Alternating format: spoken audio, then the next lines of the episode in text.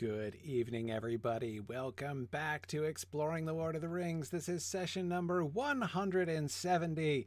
As we get to, we continue to move towards the end of Gandalf's narrative. Tonight, we are retracing Frodo's steps very quickly. Gandalf's uh, synopsis of his very rapid return on Shadowfax to the Shire and from the Shire to Bree uh, is like the Express Cliffs Notes version of uh, Frodo's journey uh, from Bag End uh, uh, to Bree. So um, anyway, uh, that's uh, where we will be focusing here tonight. Welcome back, everybody. Uh, hey, what, one quick announcement I wanted to make is that we are enrolling for TexMoot. TexMoot is happening remotely uh, this year. Still not able to get together as usual, but the TexMoot folks still wanted to have a gathering, so we are uh, we are ha- we're having TexMoot. if you go either to texmoot.org or to signumuniversity.org, and there's an event page on there. Uh, you can get to the registration link to register for the virtual TexMoot. Of course, the bad thing is we're not going to get together and another marvelous barbecue opportunity for me missed out on. But apart from that, um, at least the good news is that everybody is able to join us this year. So uh, I've been uh, uh, really enjoying watching uh, the registrations. Um, uh, come in uh, on that, uh, sort of seeing people from uh, lots of different parts of the of the country and the world uh, to sign up to participate with us there. So, um, uh, anyway, so anyway, I am. Um, um, really glad that we're doing that. We haven't done a moot uh, an online moot uh, since Middle Moot uh, back in October. so really excited to be getting together again. Yes, there. Thank you, Sharon, for posting the link there. there is the. Um, uh, the, yes, exactly. It's a spiritual moot. That that's that's it. That's exactly it. Um, so I uh, hope that uh, you guys will be able to join us. this should be this should definitely be a lot of fun. And of course, today, not today, today is Tuesday. Yesterday was the first day of our official spring semester uh, in on our Signum MA program. Uh, uh, a lot of excitement this term. We have a whole bunch of people uh, showing up to take our brand new course in the Gothic language. Tolkien would have loved that course. Uh, so uh, if you want to get even more out of the names of the the the kings of Rhovanion, uh, in. Uh, uh, in Appendix A, uh, you should. There's still time to sign up to take Gothic. Um, it's you know, to me, it's just like one of the things you can kind of say in a nutshell uh, to kind of express how awesome uh, Signum University's program is. Is just to say that we like had to we've packed out you know four discussion sections full uh, of people who have been lining up uh, to take Gothic. Our Gothic language class is hot, uh, and uh, people are really excited about that. So. Um, yeah, uh, uh, there is not very much attested Gothic uh, that remains. Um, a little bit, but there's not very much. Um, this is it's it's this is why it is part of our Germanic philology thing. You know, we started with Anglo-Saxon and Old Norse, and now we're we're moving back into some of the other languages, uh, some of the other less attested languages. But again, this is uh, this is the stuff. Uh, you know, going back and looking at the you know sort of delving into the the history of languages. Uh, this was this was Tolkien's bread and butter, uh, and so it's uh, it's just really fun, even just sort of watching from a distance. Like it just warms my heart uh, to see us offering these courses. Um, so um, anyway, yeah, it's um, it's it's pretty cool. Um, uh, so that's going to be that's uh, that already is in fact a really fun course and that's going on. Of course we have several you know uh, uh, many other courses that are happening this semester. Uh, encourage you if you wanted to uh, get in on that either uh, as an auditor or if you have taken a course in our program before and we're you know wanting to jump back into that there's still time you can enroll for the next two weeks. Um, so let's see did tolkien ever translate any of works in any of his works into gothic? I don't remember um, I don't remember him doing it, uh, but um, Anglo-Saxon, yes, because of course it was part of the historical frame, right? When he was imagining uh, the Ælfwine frame um, of the um, Book of Lost Tales and stuff, you know, he did stretches of translation of um, uh, you know, some of the Quenta Silmarillion material uh, from the early 30s into Anglo-Saxon. Um, you know, because like you have to actually do the authentic Anglo-Saxon version, right? That Ælfwine would have uh, uh translated, uh, you know, from the Elvish into. Um, but um, yeah. So beyond honor, we have we don't have a modern linguistics uh, class, but we do have uh, a two semester philology track, Germanic philology one and two. Um, uh, to help. So, in addition to our course cycles, which study the particular languages, so we do, and by cycles, what I mean is, um, so for Anglo-Saxon and Old Norse, we have a class in translation just on the literature, right? So you can, you know, discuss Beowulf and, and other Anglo-Saxon poems and the Old Norse sagas and things um, in translation, so that's accessible to everybody. Um, then we also have the introduction to the language, so basically a language acquisition class to help to train you, uh, you know, from go from zero to Beowulf, you know, in one semester, um, and uh, and then we have a follow-up semester to that, which is a translation seminar um, where you go through and you you do your own translation of Beowulf for Anglo-Saxon, uh, and you do your own translation of um, I'm, I'm, I do not remember which one of the Eddas. I think it varies depending on who's teaching it. Um, but you you know take some of the some of the Eddaic poetry and do your own translation of that.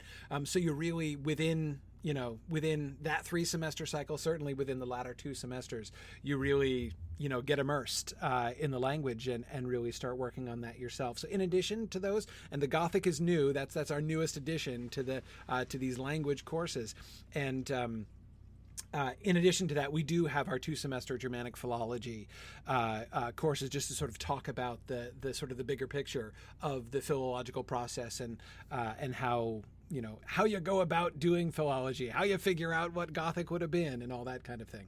Um, so um, anyway, that's um, uh, that's how our language courses work. So this is that's basically our you know kind of what our Germanic philology uh, concentration is composed of in the in the Signum MA. It is super fun. Um, I, have been saying for a while. Um, I, I, think I, I'm I still have not yet found any counter examples to this statement. Um, I think that Signum University has the world's only growing Germanic philology program. Um, you know, it is a it is a it is a study, it is a science which is diminishing everywhere around the world, but not at Signum. It is thriving at Signum, uh, and that's uh, and that's that's a lot of fun. Um, okay. Um, uh, oh, I see. Uh, Aslan's Compass is taking Chaucer. Oh yeah, my the Chaucer classes that I taught those. Uh, I originally taught those a couple years back. Those were so much fun. Oh my goodness. Uh, I uh, I had a ball with the Chaucer classes. Um, yeah, cool. Um, okay. Yes, excellent. Um, so with those announcements, sorry, I'm all digressing now with my enthusiasm talking about our uh, language program. But um, okay, let's uh, get back into the text here. So we ended at last time halfway through this slide, right? We were talking about Shadowfax and Gandalf's introduction to Shadow, Shadowfax. He might have been foaled in the morning of the world. You know, we talked about all that stuff. Um, but we didn't do the second paragraph, which is when he begins to narrate his actual journey. Uh, so that's what I want to focus on. Uh, th- that's what I want to focus on here. Uh, so, but fear grew in me as I rode. Ever as I came north, I heard tidings of the riders, and though I gained on them day by day, they were ever before me. They had divided their forces, I learned. Some remained on the eastern borders, not far from the Greenway, and some invaded the Shire from the south. I came to Hobbiton, and Frodo had gone, but I had words with old Gamgee, many words and few to the point. He had much to say about the shortcomings of the new owners of Bag End. Um, one little sort of side note that I would add here there are several comments that Gandalf makes in this part of his narrative that I am pretty convinced are targeted um, at uh, are targeted at Sam. I, I, think that Sam or Gandalf noticed that Sam walked in uh, with Frodo because there are a couple fairly egregious things, especially about Gaffer Gamgee, um, that Gandalf says that are not really, I think, absolutely germane to his narrative, especially since remember Gandalf announced his intention, uh, at, you know, a, a, couple paragraphs ago to compress things and speed up his narrative a little bit, right? Um, so you know, like, I, I, and, here I'm thinking especially of what we're going to see in the next paragraph when he actually quotes what Gaffer Gamgee says. Um, but uh, but he he really does not need to tell us uh, uh, Gaffer Gamgee's opinion. I um, I think that he is again. I think that Sam is his target audience. Uh, of this passage, that he is in context here, kind of building in an update um, uh, for uh, Frodo also uh, and Sam as well. Um, and uh, yeah, I definitely, um, um, I definitely think that he adds these details. Again, there's no, I think, I don't see any clear narrative reason for him to uh, to, to to introduce that. Why Gamgee has much to say about the shortcomings of the new owners of Bag End. Surely Galdor from the Havens not especially interested in Gaffer Gamgee's opinion of his new neighbors, right? Not exactly the uh, right. Nelson says, "What of Gaffer Gamgee? What are his counsels in in this need?" Yeah, exactly. Said nobody at the Council of Elrond, Nelson exactly, exactly. Um, uh, yeah, yeah. Um, and yeah, exactly, Tony. They, they, there was no way that almost anybody. Uh, I mean, there's got to be no more than three people, or three people really in this room. Has even Aragorn heard of Gaffer Gamgee? I mean, he, old Gamgee, he can figure out who he's talking to, right? But I mean, Frodo, Bilbo, and Sam are the only people who are even going to know who he's talking to. Even Elrond is probably not even going to know who old Gamgee. Again, you can figure it out probably, but um, not exactly relevant. So, um, uh, yeah, yeah. Now, good, Matt. I agree with you there. Uh, Matt adds that um, not only is you know Sam likely a target audience of this, but Gandalf could also be laying the groundwork for how resistant hobbits are to the power and devices of the enemy.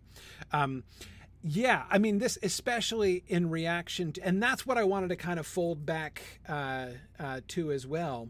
Um, the way in which um, the way in which we see the Nazgul's actions being discussed here, right? So remember, it's like remember Gandalf's where Gandalf's head is at, right? Um, at this at the time that he's describing, he was in Orthanc for months, up in Orthanc for months, pacing back and forth, imagining for months, imagining what the Nazgul were up to, what they might, how long could it take them? You know, what's the maximum time it could possibly take them to find the Shire? You know, now that they're going up, you know, up and down Eriador searching for it, how long could it possibly take them to find it? How soon had Frodo left? How you know? I mean, the, the, way that he must have been, as he describes, uh, torturing himself with, uh, with wondering and worrying about what's happening here. Um, and then of course now he's escaped and you know we heard his words to Gwaihir about how he needs a, a steed a, a steed surpassing, surpassingly swift his his his need for speed in order to get back into the north. So he is clearly when he sets out from Rohan he believes that the odds are disaster has already happened right? I mean he's got to be thinking that. Um, and he's riding with like the desperate hope that there still might be some chance of uh, you know preventing uh, disaster or perhaps I don't know uh, you know avenging it uh, or whatever. Um, but um, uh, anyway, um, they so notice a couple things here. Um, his fear is growing as he rides, right? So he's hearing news as he rides north. Um, so he does stop long enough to ask people. So again, I'm not sure exactly whom he's asking. Refugees, because I mean, if he's if refugees are still headed north, which we know they are because they're still arriving in Bree when Frodo's there, right? Um, so refugees are still heading north. Um, he's passing them right? Like crazy right? I mean here comes gandalf just like you know blue shifted into the you know as, as he's coming towards them uh, from the south right? Um, he is uh, uh, going to be passing but he's obviously pausing long enough uh, to um, uh, he's pausing long enough to um, ask them questions right? And so this his as he says his fear is growing. He is not reassured by what he hears as he goes north. So again, remember what he's expecting to find. Um, and though I gained on them day by day, they were ever before me, right? So, so he just, you know, uh, you know, he knows he's he's getting closer, but again, is he going to possibly get there in time? And then he learns that they've divided their forces. Some remained on the eastern borders of the Shire, right, not far from the Greenway, and some invaded the Shire from the south. Um, there are several of the things of, of several elements of that that I think is very interesting. First of all, what are the Nazgul doing? Remember that we've talked about, you know, remember all of our conversations, right? When when we were trying to kind of think about the uh, the hunt for Frodo from the Nazgul perspective, right? Especially from the Witch King's perspective, and uh, you know, I was talking about how my own respect for the um, you know the challenges faced by the Witch King, uh, you know, really increased in the reading that we were doing as we were going through there to really think about the way, you know, not to think about this about sort of how we assume it's going to be. It, basically, how Gandalf was thinking of it, right? Remember when you know he was talking about he had over how he overestimated the power of the enemy, right? Um, and a lot of times, I think we do tend to read it like that, just imagining that the Nazgul are sort of unstoppable. This um. Uh, yeah, so Sam says if they're splitting up, does that indicate to Gandalf that Frodo and company have left and the other Nazgul are waiting to cut them off if they escape? I wonder, right? I mean, it's before they find they find him, right? So the the those Nazgul who were in the Shire right? The one who talks to Gaffer Gamgee, uh, the one that they meet on the road, uh, you know, with the night that Gildor finds them, right? The one that they hear uh, on the road up above them, you know, as they're headed off into the Marish, the one who Farmer Maggot talks to, the one that they see um, on the landing of the Bucklebury Ferry, right, as they're going across. Now, I get this is they're probably not all different Nazgul, right? But there are several of them uh, who are in the Shire at that time. Um, and uh, um, right. So when they are going in for the first, so those those Nazgul, right? Those ones who make the initial foray into the Shire, um, some of the some of the others remain on the eastern borders. So they split up before they know that Frodo has left. They they can have no information about this, right? They've only just discovered that this is the Shire. In fact, right? They've only just learned that they finally found the land that they're looking for, and now they're sending a couple of them, uh, you know, several of the Nazgul into the Shire in order to start asking for Baggins, right, and try to figure out where he lives. Um, uh, so um yeah, exactly. Michael Tobias says, classic mistake, never split the party. Well, yeah, Michael. And that's, I mean, I know that's like classic role playing, uh, uh, uh, role playing game advice, right? You know, uh, my, my, my, sons know this. Uh, it was funny over uh, Christmas, we were playing Dungeons and Dragons. I was running a little adventure with uh, my my nephew uh, who had never played before, and my sons were playing with him. And uh, you know, we get to this place, and he's like, "Okay, why don't we split up?" And both of my sons were like, "No!" I'm like, "Ah, I've taught them well." Anyway, it is classic advice, right?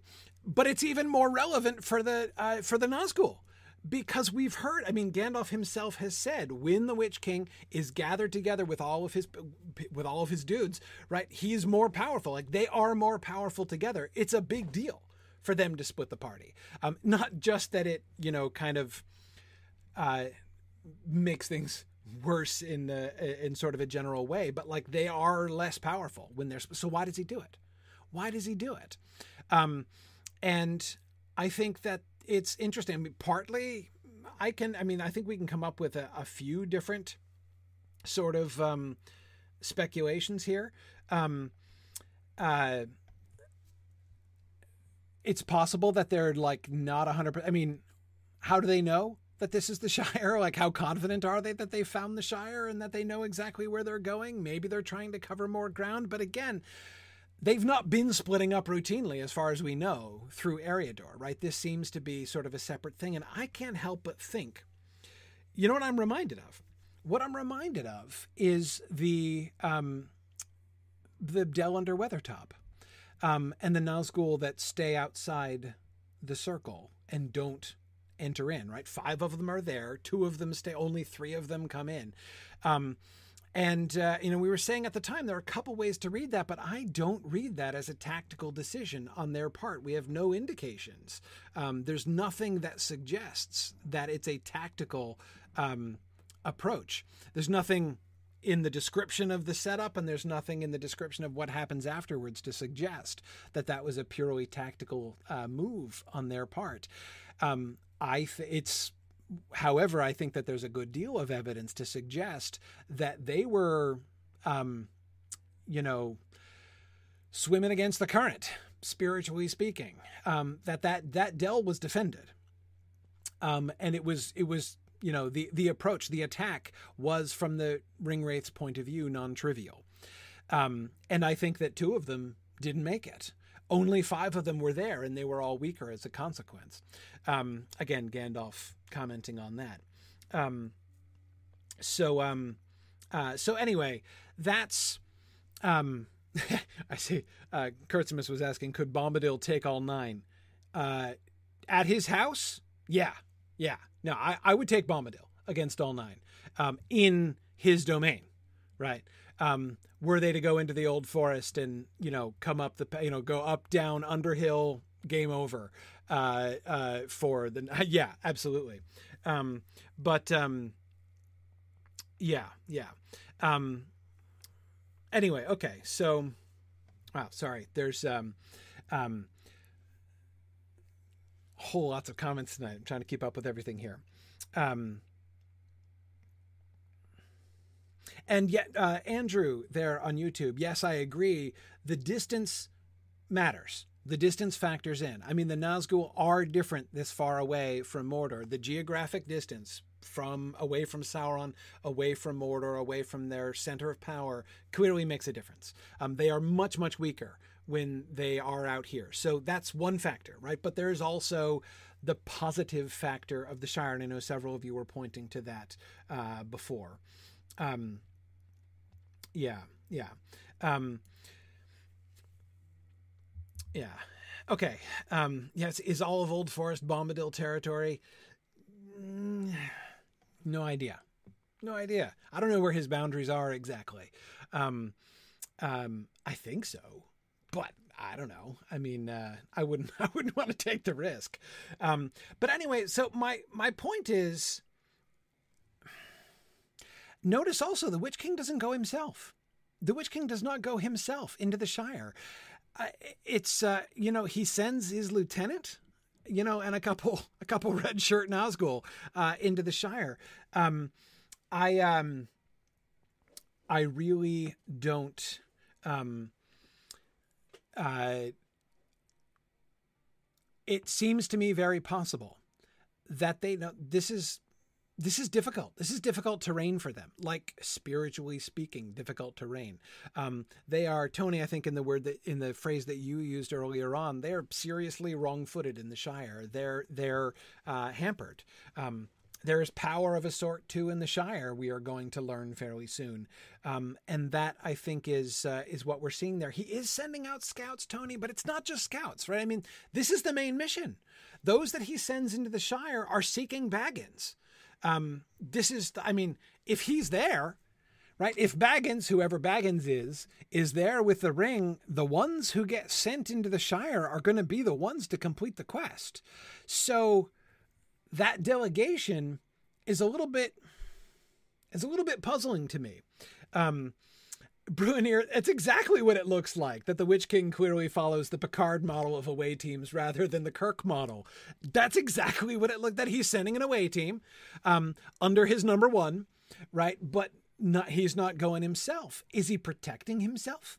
You know, is he? Uh, is he? Is, I mean, I already made the Star Trek joke, right? Calling them red shirts, but I mean, is that what he's doing?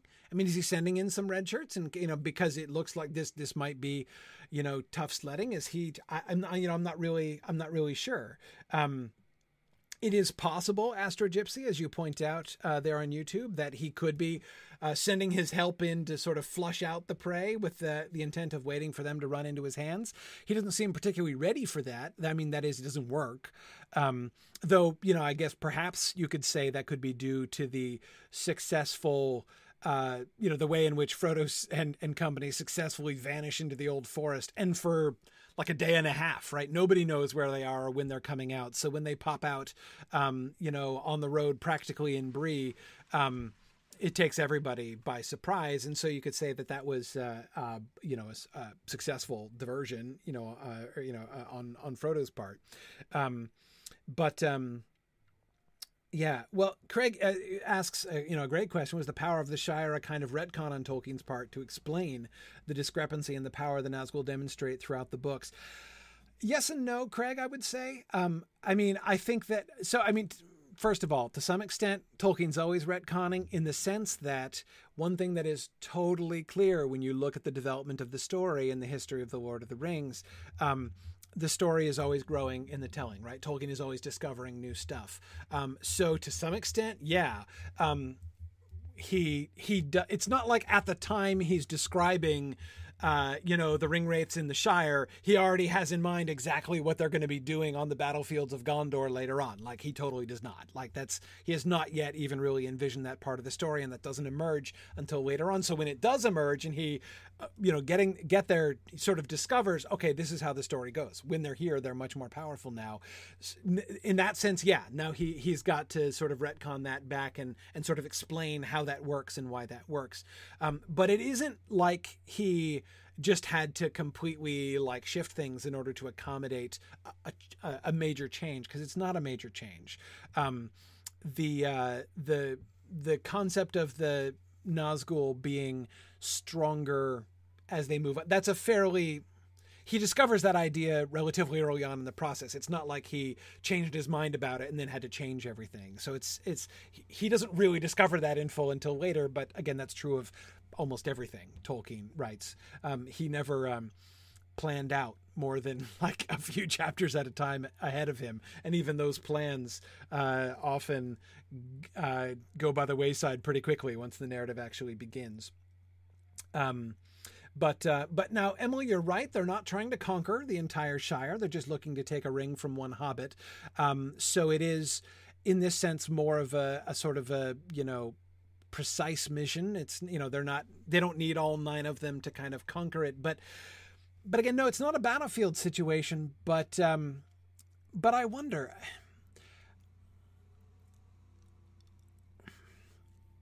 There are two possibilities, it seems to me. One is that upon reaching the borders of the Shire, the Witch King is perceiving that there might be troubles and like sends in a couple like sends in his away team um, to kind of feel things out because he doesn't want to like put them all. I don't, don't want to say into jeopardy because I don't think he's worried that they're all going to be you know killed by the hobbits or anything um, but um, but just you know sends in a sort of explore, a smaller exploratory mission to check it out but it's also possible that this is a sign of him un- underestimating things um, that he um, i think emily coming back to what you were saying there that he um, he doesn't want to um,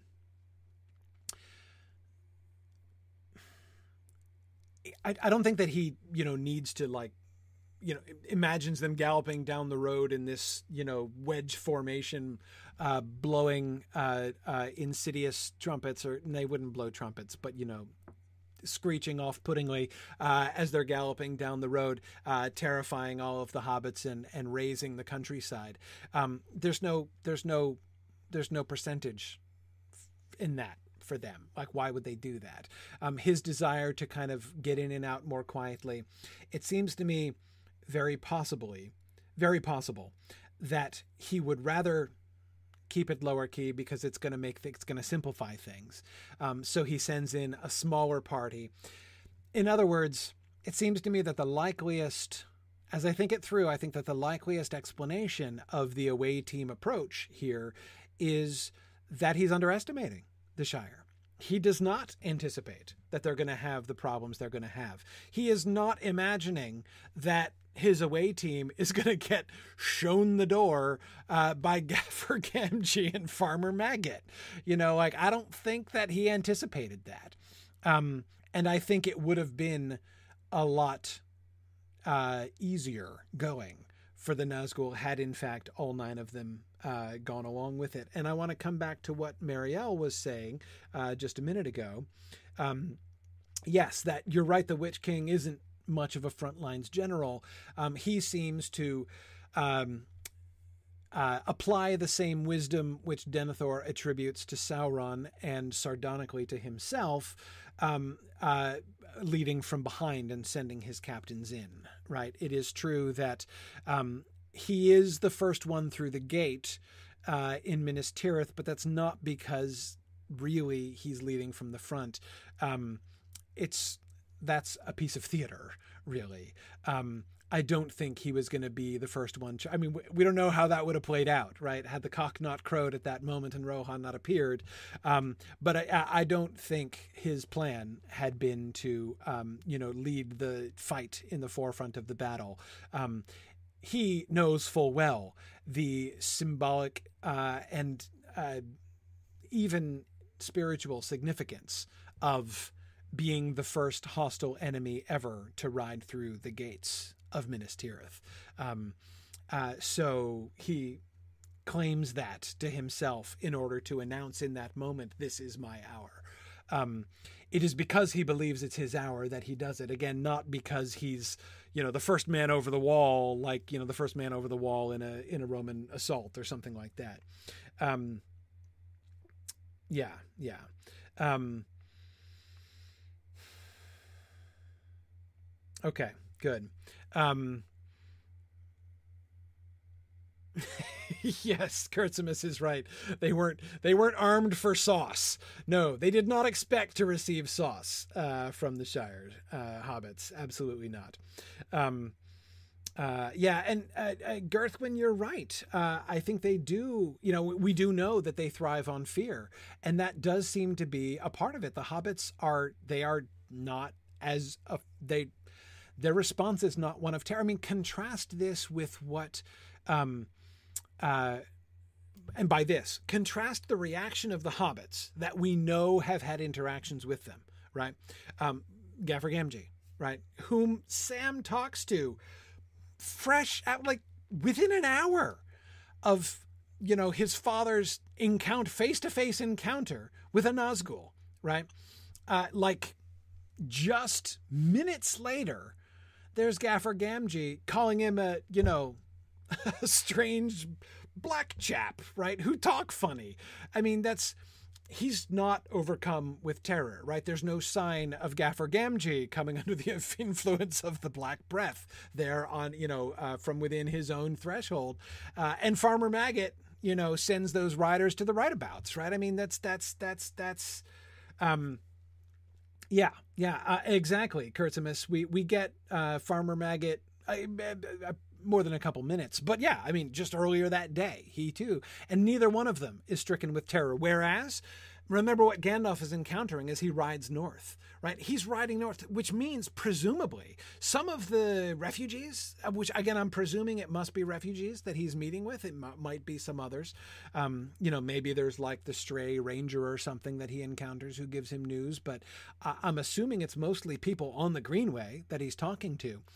Like the rumor of the passing like the terror of the passing, which in some case might be weeks old, right? It might be weeks ago that the Nazgul were in the area, and yet like everybody is still creeped out weeks later, such that Gandalf can tell, Gandalf can sense it, right? Um, and yet, um, you know, in the Shire, it doesn't leave. It doesn't seem to leave much in the way of a lasting impression. Now, it's quite possible, of course, that Gaffer Gamgee and Farmer Maggot, we certainly know in the case of Farmer Maggot, we have Tom Bombadil's testimony that Farmer Maggot is a cut above the ordinary. You know, he's not just a typical hobbit. Um, but still, it seems pretty clear. Um, so I think that it's a really great point that one of the reasons, well, I, I don't know whether to say it's one of the reasons the Nazgul are weaker in the Shire or simply like one of the ways in which they're weakness is manifest. I'm not sure whether it's cause or effect, in other words, um, but it is plainly it is plain evidence, one way or the other, of the decreased power. You know, the way in which, like, if you want evidence of how how much weaker the Nazgul are while in the Shire than they are not only um, in Mordor, you know, and like on the battlefields of Minas Tirith, but as they are like in the wild, like at Weathertop or, you know, uh, or, you know, in the wilds outside of Bree. Um, they're different in the Shire, and you can see it in the impact or lack of impact that they have on uh, the Shire hobbits. Uh, I think, um, yeah, yeah. Um, yeah, yeah. Um, good. Okay. Excellent. Um, sorry, just looking makes I know I'm missing a whole bunch of comments. So again, I apologize as always, uh, and I'm now looking at two different feeds. Um, one of which feed has four different feeds all conglomerated in it. So uh, if I miss some of the things you say, don't be afraid to repeat some things uh, if you know they're still relevant and coming around. I apologize for that. Um, but um, uh, yeah, yeah. Um, you know, I would be really curious. JJ, I saw your comment before that if the uh, um, if the Nazgul had been a day later, they would have encountered Lobelia, and JJ added, and it would have served them right. Um, yes, yes. Uh, that would have been an interesting meeting, right? Uh, what, what, uh, I, I wonder, I wonder what Lobelia would have made of them and what they would have made of her. Part of me wants to say that, um, well, here's my theory. My theory is Lobelia would have done quite well um, I could absolutely see if push came to shove, Lobelia going for one of the Nazgul with her umbrella. Right, that would not surprise me. Lobelia strikes me as someone um, of sufficiently strong uh, will that she could do that. But you know what? I bet that uh, Pimple would not have fared as well. I just don't, I just I, I just don't think he would. Um, and I would be interested to see how the sort of what evidence there would be of Lotho's corruption, right? Because he's already being corrupted. Um, uh, you know, we're not going to, we don't see the corruption in Lotho because he's already, well, corrupted slightly more profoundly in the sense of decomposing by the time we meet him again. But um, uh, certainly Ted Sandyman is the example that we have of a corrupted, you know, a, a corrupted hobbit there at the end. Um, but I think the evidence suggests that Lotho is already being corrupted uh, there. sorry, sorry, Chris. Spoiler alert. Yeah, absolutely. Sorry, sorry about that. Um, but um, but anyway, yeah, yeah. I think um, I think uh, I think Lobelia would have handled it much better than than uh, than they would. And JJ, you're absolutely right. Uh, Lobelia is unpleasant. She is. She's an unpleasant piece of work, but she is not corrupt in that way. You know, her her spirit, uh, cantankerous and unfriendly as it tends to be, is very much uh, her own. And I think I do think she would have held out pretty well uh, against them. Um, uh, yeah, yeah.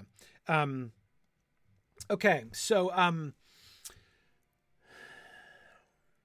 yeah, good.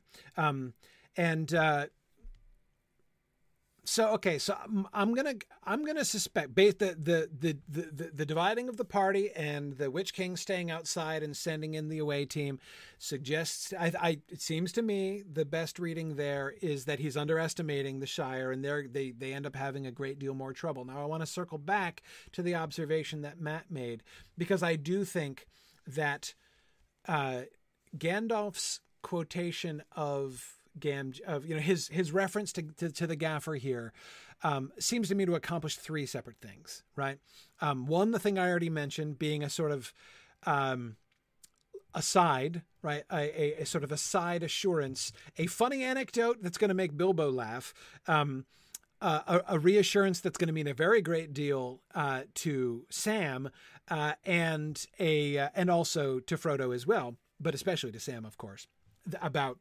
Gaff, the gaffer and that he's okay.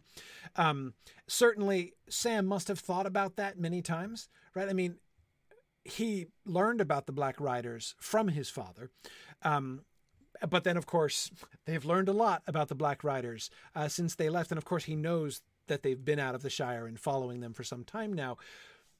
But I've got to think that Sam is wondering, like, did the Black Rider go, go back after we left right i mean like it's you know now that he has learned about the the you know he's encountered the black riders himself he's got to have been worrying a little bit about his dad right um but um, anyway, okay. So so again, so one thing is that he's reassuring them, but the second thing, as Matt said, he's also giving a little bit of testimony here, right, uh, to the council as a whole about hobbits. Right? They know. They don't know much about hobbits, but they do know a little bit of something about the Nazgul, right? And so for him to throw out the fact that Gaffer Gamgee had encountered the Nazgul and yet his still his primary concern in life is the shortcoming of his neighbors that's a big deal right um, that's not only vastly reassuring uh, to sam that has got i mean those members of the council who are really paying attention um, that has got to uh, uh, kind of perk up some ears i've got to think right i mean who even boromir think about boromir right? I mean, if Boromir is really paying attention, it's like, hey, Boromir, yeah, that um, that power that you encountered on the battlefield that none of your people could stand against, yeah, um, Sam's dad just kind of shrugged them off, right? Dismissed them like an annoying caller at the door, slammed the door in his face, and continued to worry about his annoying neighbors, right? That's that's who we're dealing uh, with there. Um, the parallels are really fun. JJ saying, I had forgotten Gaffer Gamgee. He is a strange creature, but maybe I should have summoned him to our council. yeah, exactly. Um, yes, yes. Um, so, um, uh, now, Emily, you're, not, you're, totally right. Yes, the Nazgul in Osgiliath were trying to conquer the city, and of course, they're much stronger there. Again, I'm not, I'm not saying the situations are the same, but I am saying Boromir's encountered them right? Boromir encountered the Nazgul on the battlefield. He is one of the only people in the room who has encountered one of the Nazgul. I mean, has Galdor from the Havens ever personally come face to face with one of the Ulairi? Maybe. Maybe he has. Maybe he was there at the, you know, the battle, you know, the after the, you know, at the downfall of uh, uh, Angmar, uh, right? You know, the, you know, where uh, Glorfindel made his prophecy. Maybe he was there and has encountered them before, but we don't know. Um, uh, but, um, uh, but in any case, um, uh, the contrast is pretty striking, right? The contrast between Boromir's account of of you know, so Boromir has personal memories to draw upon here, right? Um, and so he, if he's tracking this uh, and and and really, you know, it's really sinking in that these same uh, the same power that he encountered on the battlefield that no, no one, including himself, could stand against, just had the door slammed uh, in his face by Sam's old pa. Um, that's kind of a big deal, right? Um, uh, yeah. Now, uh, now, see, I don't know how to. Now, welcome, by the way. I don't know how to pronounce your name. Uh, uh, Titan. I'm going to say to, Titanomachy. Titanomachy. That's that. I, when I can't figure it out, I usually just try to find the maximally fun way to pronounce somebody's uh, handle. But anyway, welcome. By the way, saw it was your first class after catching up. Congratulations. Um, uh, uh, Titanomachy. Okay, that's actually kind of fun, like the Battle of Titans. Okay, sure, I can go with I can go with that, Michael. Anyway, um, Titanomachy says, uh, if anything will induce Sam to leave its master, it's the gaffer in danger. Uh, so Gandalf is doing Frodo a favor by specifically putting Sam at ease here. I, that does seem to me certainly to be likely likely to be one of the consequences, right? To kind of make things easier in that way. Um, um, yeah, cool. Okay. Um, but I said there were three things that I think that we can see there. One is the reassurance to Sam and Frodo. The second is a little testimonial of uh, what happens when Hobbit encounters uh, encounters Nazgul, and just like let's uh, let's put you know let's kind of put this into context, uh, members of the council. But the third point is going back to his fear, right? Um, just imagine how really. I think this is also a very understated and and uh, sort of self-deprecatingly comical way for Gandalf to narrate his own relief. Right? I mean, he has been worried for months.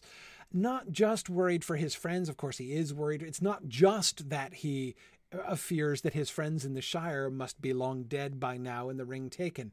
But, you know, end of the world, big deal, right? So, you know, he's imagining the worst capital W in every way. And then he gets to the Shire, finds everything looking normal, talks to Gaffer Gamgee, and, you know, the arrival of the Nazgul in Bag End, the very thing that has been his nightmare scenario. I mean, how many times must Gandalf have played through the potential, like, what's going to happen when the Nazgul find Bag End? Like, eventually they're going to get there, right? And so I can only imagine the the number of scripts that Gandalf has played out in his head about what's going to happen when the Nazgul get to Bag End and he gets there. Did he? Did he run this one? you know, did he really imagine that nobody would notice and the gaffer Gamgee would possibly have forgotten about it by now, right? Because it's so much less important than the Sackville Baggins is living in Bag End. Um, so, um, yeah, that's, uh, you know, that's, that's, his relief has to be absolutely tremendous, right? And uh, you know, many words and few to the point is a very sort of indirect and and uh, and I think fairly comical uh, way to. I mean, it, he he tells this leading up to Gaffer, like the way that his narrative, you know, about his terrible fear and his approach and his catching up from them behind, it, it ends up in what is essentially a crashing anticlimax, right? The crashing anticlimax of finding, yeah, yeah, no, the worst happened, but it, you know, nobody really noticed, right? It didn't really disturb anybody. Um, but what a delightful anticlimax, right? What a, what a, what an almost unaccountable anticlimax, and he brings his own story to a similar kind of anticlimax, um, and um, yeah. So Michael, I agree that perhaps uh, his initial assumption might be that Frodo got the letter and left on time, um, but he does learn. Um, right. Aranas, I agree. Uh, if Gandalf talked to Ted Sandyman, Ted Sandyman probably doesn't believe the stories about Black Riders, right? You know, yes, I'm sure that there, there are still many hobbits who doubted that there ever were any Black Riders in the Shire. Absolutely. Um, uh, yeah, yeah. Um, yeah. Um, well, look at where he goes from here. Oop, sorry. I can't abide changes, said he. Not at my time of life, at least of and least of all changes for the worst. Changes for the worst, he repeated many times. Worst is a bad word, I said to him, and I hope you do not live to see it.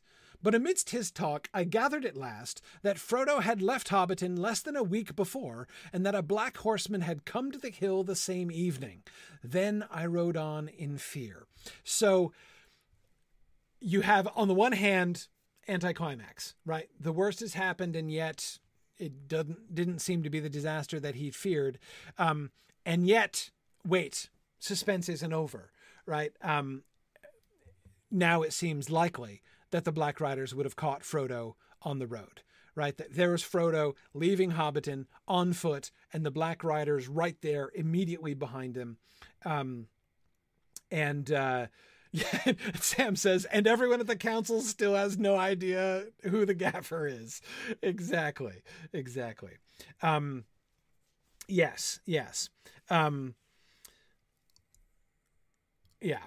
Um, so, um, so yeah, why is he quoting here, Johannes again? I, um, this quotation I think is interesting. So his reference to what the gaffer like to the gaffer's frame of mind, right? And, and what the gaffer said was already, uh, you know, we are talked about what that accomplished. But Johannes is right to say, like, he doesn't need to quote him, right? Um, many words and few to the point. You know, the comment about the shortcomings of his neighbors would have been enough. Um, but notice what he chooses to quote. There is apparently a wealth of options for him to have chosen from. The gaffer talked a lot in his conversation with Gandalf, right? So there were many potential quotes that he could have chosen, but he chose this one. I can't abide changes, not at my time of life, and least of all, changes for the worst. Um, uh, so, um, yeah, Emily says that's Tolkien the storyteller breaking up a wall of text. Certainly, one effect of it, no question. Uh, and maybe Gandalf the storyteller breaking up a wall of text as well. But it does seem to me a fairly conspicuous quotation, right? Um, and what is conspicuous about it is it's conspicuous for its dramatic irony, right? Here's Gandalf fearing changes for the worst. I mean, you want to talk about changes for the worst, right? Worst is a bad word. Uh, worst is Sauron has already like the ring is already on its way back to Sauron, and I'm going to try to, you know, and and uh, we're about to start a chase scene, right, where you know on the back of Shadowfax, I'm pursuing the ring wraiths, trying to catch them in what I prize the ring back away from them. He already did not think that he could stand up to the Witch King, and now what he's going to attack them and take the ring off him. I mean, what's he supposed to do? Um, so, uh, um, dramatic irony, as I say, right? Um, on the one hand, the gaffer is voicing exactly Gandalf's fears. That changes for the worst, capital W, are indeed going to come upon the Shire, right? Gandalf, of course, still hopes that the gaffer does not live to see the worst come, right? Um, uh, but again, it's it's dramatic irony because the gaffer's words mean, at least potentially mean, so much more than he knows, right? So much more than we really have um, uh, have reason to think um, at uh, at the time that he says it. Um, he has no idea what Gandalf's fears are, right? He has no idea what the actual worst would look like. To him, the Sackville Bagginses moving in to Bag End. That's. Not mo- notice not changes for the worse, right? It's not just things that have gotten worse. Things this is the worst, right? It it it, it could not get worse than this, right? Having Lobelia as a neighbor this is this is the nadir of his life experience right he does not think it's going to get worse than this now of course this is also ironic in other ways right this is especially ironic if we consider this from the point of view of the entirety of the text right and that is um uh we know that of course even in the gaffer the gaffer is in fact going to live to see worse not not the worst right uh, gandalf's hope that the gaffer does not live to see the worst is going to be borne out, right? Uh, you know, the ring will not be reclaimed by Sauron, and darkness is not going to fall uh, over the entire continent. So that's good. Um, but of course, we know it's going to happen in the Shire, and we know it's going to happen in Bagshot Row, right? You know what the whatever whatever Lobelia is doing to make herself unpleasant, whatever Lotho's plans for the improvement of the neighborhood are, which are undoubtedly the things that are leading the gaffer to say that things have come to the worst already. Um, we know it's going to get much worse in the Shire, right? Um, uh, Aranas points out that Sharky's men do remove Lobelia as a neighbor, so it wasn't all bad. Well, but come on now. Uh, I think it's pretty clear that Sharky's men and do end up being worse neighbors even than Lobelia. Um, but um, uh, uh, but yeah, yeah. So um, so I, Michael, I, I agree. It's not that um, it's not that it's not that he's wrong to say that like what is happening is worse. Like there's no question. Like what what you know we will see a little bit down the road, right? We will see what Lotho is doing to the Shire, and uh, that is no question. Changes for the worse are definitely happen, but not the worst. Um, it is a sign of his own sheltered life um, in the big picture, you know, sheltered in the in the in the in the, in the larger picture of how things go in Eriador. I mean, even thinking back to the refugees on the road, uh, in uh, you know, you know, under the pall of the fear of the of of the Nazgul, right? They know. Uh, think of you know the gaffer's experience compared to theirs you know and his view of what the worst is compared to what theirs must be right so there are lots of ways in which we can see the gaffer being, you know, sort of sheltered and Gandalf kind of acknowledging that. Um, so again, there are lots of ways in which we can hear irony uh, in his words, but in the immediate context, the most important piece of irony here uh, is um, the way in which his words may or may not from Gandalf's current state of knowledge when Gandalf shows up and is, I doubt, with overmuch patience, um, bearing with the. I don't think that Gandalf is going to, you know, put the fear of fire into Gaffer Gamgee, but he's got to be, you know, uh, getting a little bit impatient with the Gaffer, right? Uh, given his um, uh, very great uh, and understandable anxiety. Um, but um, uh, anyway, um, so yeah, Gilgonther says if Gandalf has a watch, he'd be tapping it. Um, yeah, he's uh, certainly trying to move the conversation along.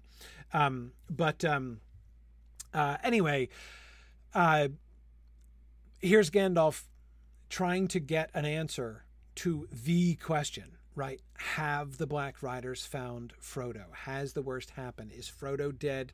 Of course, is Sam dead, right? Uh, very relevant to Gaffer Gamgee, um, if only Ga- Gaffer, Ga- but the Gaffer doesn't even know to be asking that question, right?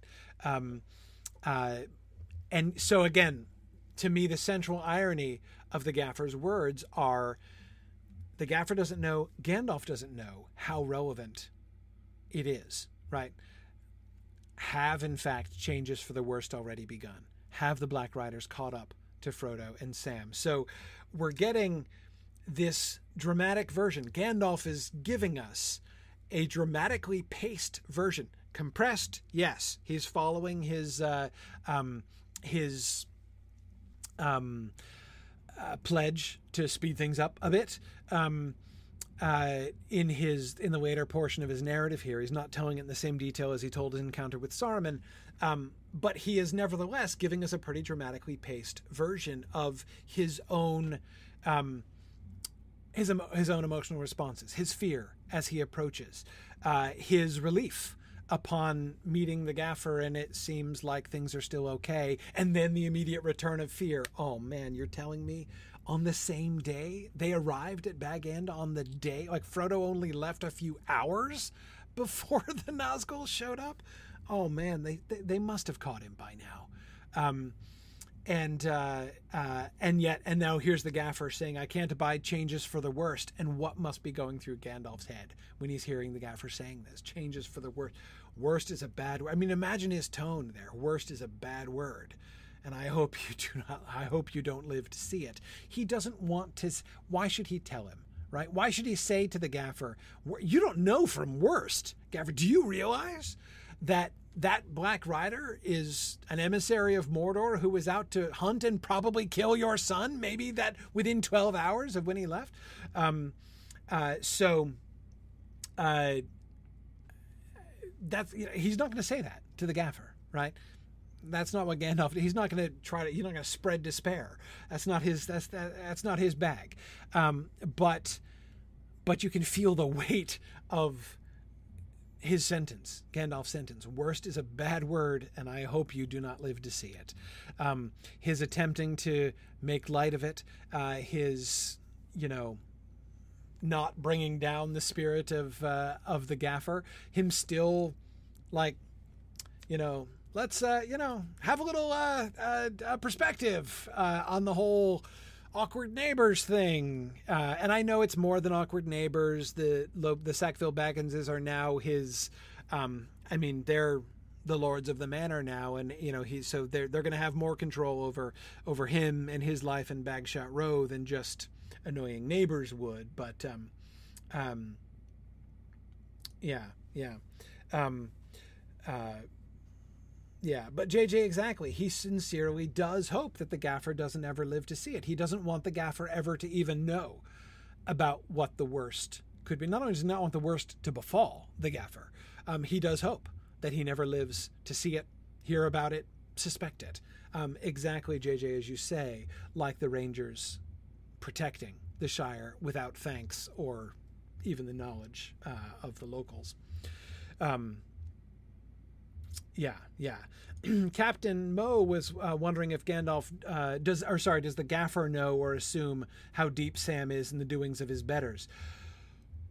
Well, I think the issue there, uh, Captain, is that he doesn't know how complicated the affairs of that particular better is, right? I mean, he knows that Sam is going to do for Mr. Frodo. He has no idea what Mr. Frodo is doing and what the and what um, you know. Uh, Sam is going as a you know a manservant uh, to Frodo. He's going out to be his uh, you know his. Uh, um, he's going to go do for Mr. Frodo. He's going to be his his his, his manservant out there in in uh, in in Buckland. Um, of course, the Gaffer has no idea that a journey to Mordor for Frodo is in the offing, and that that's where uh, that's where uh, Sam's service is going to take him. Um, which, of course, we can see delightfully right later on. Right, remembering ahead, of course, to the Gaffer uh, expressing the hope that Sam is given satisfaction. Right, which is exactly what you would say, um, you know, had he been valeting for Mister Frodo in his house in, uh, you know, in Buckland uh, for the last few months. Right, um, you know, did he did he did he do a good job around the house? Has he embarrassed himself in the garden? Is he remembering to trim the, you know, the hedges? Like that's, you know, it's uh, he has no idea of the context, right? So even after the fact, he doesn't really ever seem to process the full context. Um, and so he certainly has no idea now. Uh, now, Michael, I agree with you that Buckland may as well be Mordor from the gaffer's perspective. Uh, yes, yes, certainly in that sense. If you ask the gaffer, you know, are you worried about your son having gone off on a dangerous quest into lands unknown? Uh, yeah, he would be like, yeah, no, I, I fret about it all the time, right? Thinking about how queer folk are over there in Buckland, no question. Um, but um, but but yeah, but yeah, uh, Rachel, I agree with you. By the way, that Sam, of course, doesn't have any betters, but uh, but you understand, you know, what people mean, what the gaffer means when he says that, though. Of course, needless to say, privately, I agree with you. Um, uh, yeah, and Matt, you're absolutely right to say Gaffer. The Gaffer has no idea when he talks about you know, getting mixed up in the affair of your betters, he's talking about the Bagginses, right? Of course, he's not even envisioning that, you know, Sam is going to be interacting with Elrond half Elven and Galadriel and, you know, uh, the King of Gondor. And, you know, yes, uh, the, um, it, there's, there's no question that from a social standpoint, Sam is going to be very much getting mixed up in the affairs uh, of his betters, and he is going to land himself in trouble that is way too big for him. Um, except, of course, it's not. You know he gets landed in it. Remember let's let's make sure that we remember that quotation. We remember the gaffer's words about getting um, uh, getting mixed up in the affairs of your betters when we get to the stairs of Cirith Ungol and we think about Sam's reflections on stories and getting landed in things uh, because I think that that's actually a really interesting connection to make. Um, uh, yeah yeah. Um, yeah. Okay. Cool. And yes, Lady Lakata, I certainly agree. Sam becomes one of the betters by the time he returns. He, ha- in Saruman's word, they've grown. Right. Um, unsurprisingly, the gaffer is oblivious to this. Right. Uh, you wouldn't expect the gaffer to see it, not only because he's mostly blind, uh, but uh, because Sam's his son right?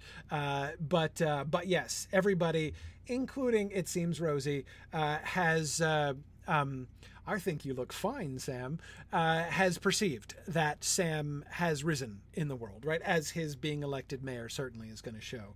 There's no question that he is one of the great in the Shire very quickly upon his return. So there's no question that uh, uh, Sam Gamgee has socially climbed uh, uh very swiftly by the end there. Um, yeah, whereas Kurtzimus is right, the gaffer is focused on what is most important, uh, which is his missing waistcoat. Absolutely. Um, yes, yeah. Oh man, Astro Gypsy, that line about the ironmongery is one of my very favorite lines in the entire Lord of the Rings. Um, uh, oh man, I just love the gaffer. Um, anyway, yeah, uh, Bjarnasonar, I think so. Um, that's actually a really great trivia question, right? Where exactly does Sam lose his waistcoat? And I think the answer is in the barrow. Yeah, I think I think uh, I, I, think so. The good news, Gaffer, is that the his waistcoat it's, it's not far, it's not far away, but um, yeah, it, it might as well be. Um, yeah.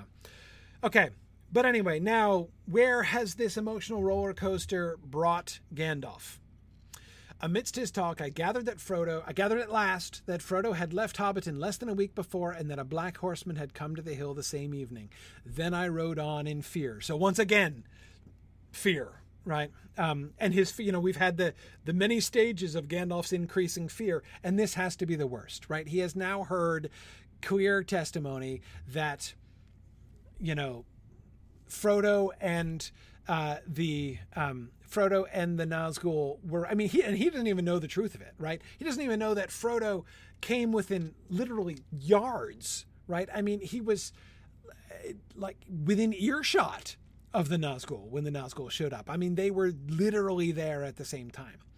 Um, I came to Buckland and found it in uproar, as busy as a hive of ants that has been stirred with a stick.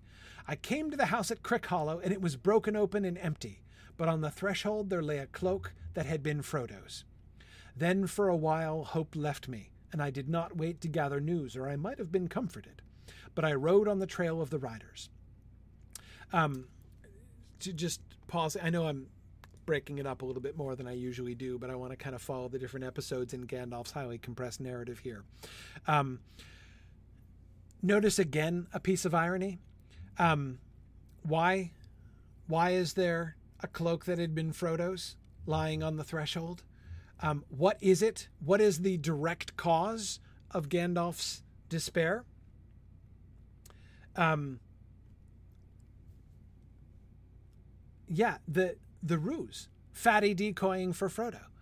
Um, the, the the the the plan that they you know the, the the conspirators plan right fatty playing his role of pretending to be frodo going out in frodo's cloak and being seen um he uh uh this is this directly leads to uh gandalf's despair ironically um um, yeah, Fatty does make it. Of course, yes, we do remember Fatty. Uh, Fatty Bolger uh, uh, will go on to a, a an excellent uh, career as a uh, guerrilla resistance leader. Uh, so, well, a short-lived career as a guerrilla. resistance leader will spend most of his time in prison um, but but yeah yeah so Aranas exactly the conspiracy does work a little too well um, um, he there, then for a while, hope left me. That is Gandalf's. Exp- this is Gandalf's lowest point, right? When he left Bag End, at the end of his conversation with the Gaffer, he fears the worst, right? They were here at almost exactly the same time. Frodo was leaving on foot with no head start, and probably even worse, no warning, right? No idea what was even chasing him, or even that he needed to be careful on the road yet, right? I mean, what are the odds that Frodo w- would have escaped? the Black Riders, and then he gets to Buckland, and what does he find? Um, the worst, right? The Nazgul were there.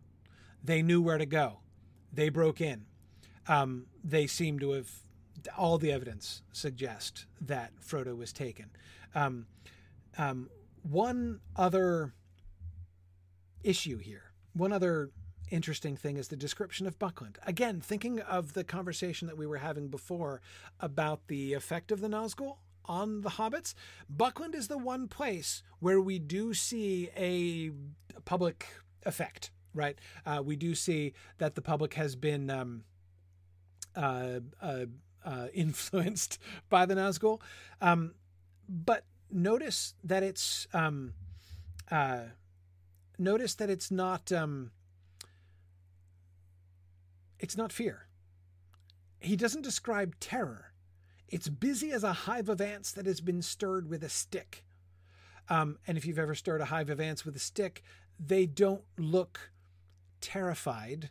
they look angry, right? Um, uh, yes, Marielle, they always strike me as angry as well. That's that's that's precisely it.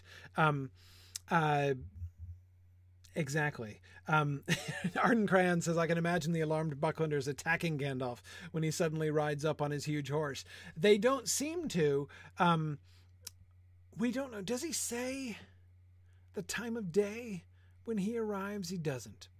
Um, yeah, angry and trying to restore order. Uh, uh, Titanamaki, I th- that's exactly. Uh, um, uh, uh, that's I think a, a very good characteriza- characterization of the uh, the hive of ants that's been stirred with a stick there.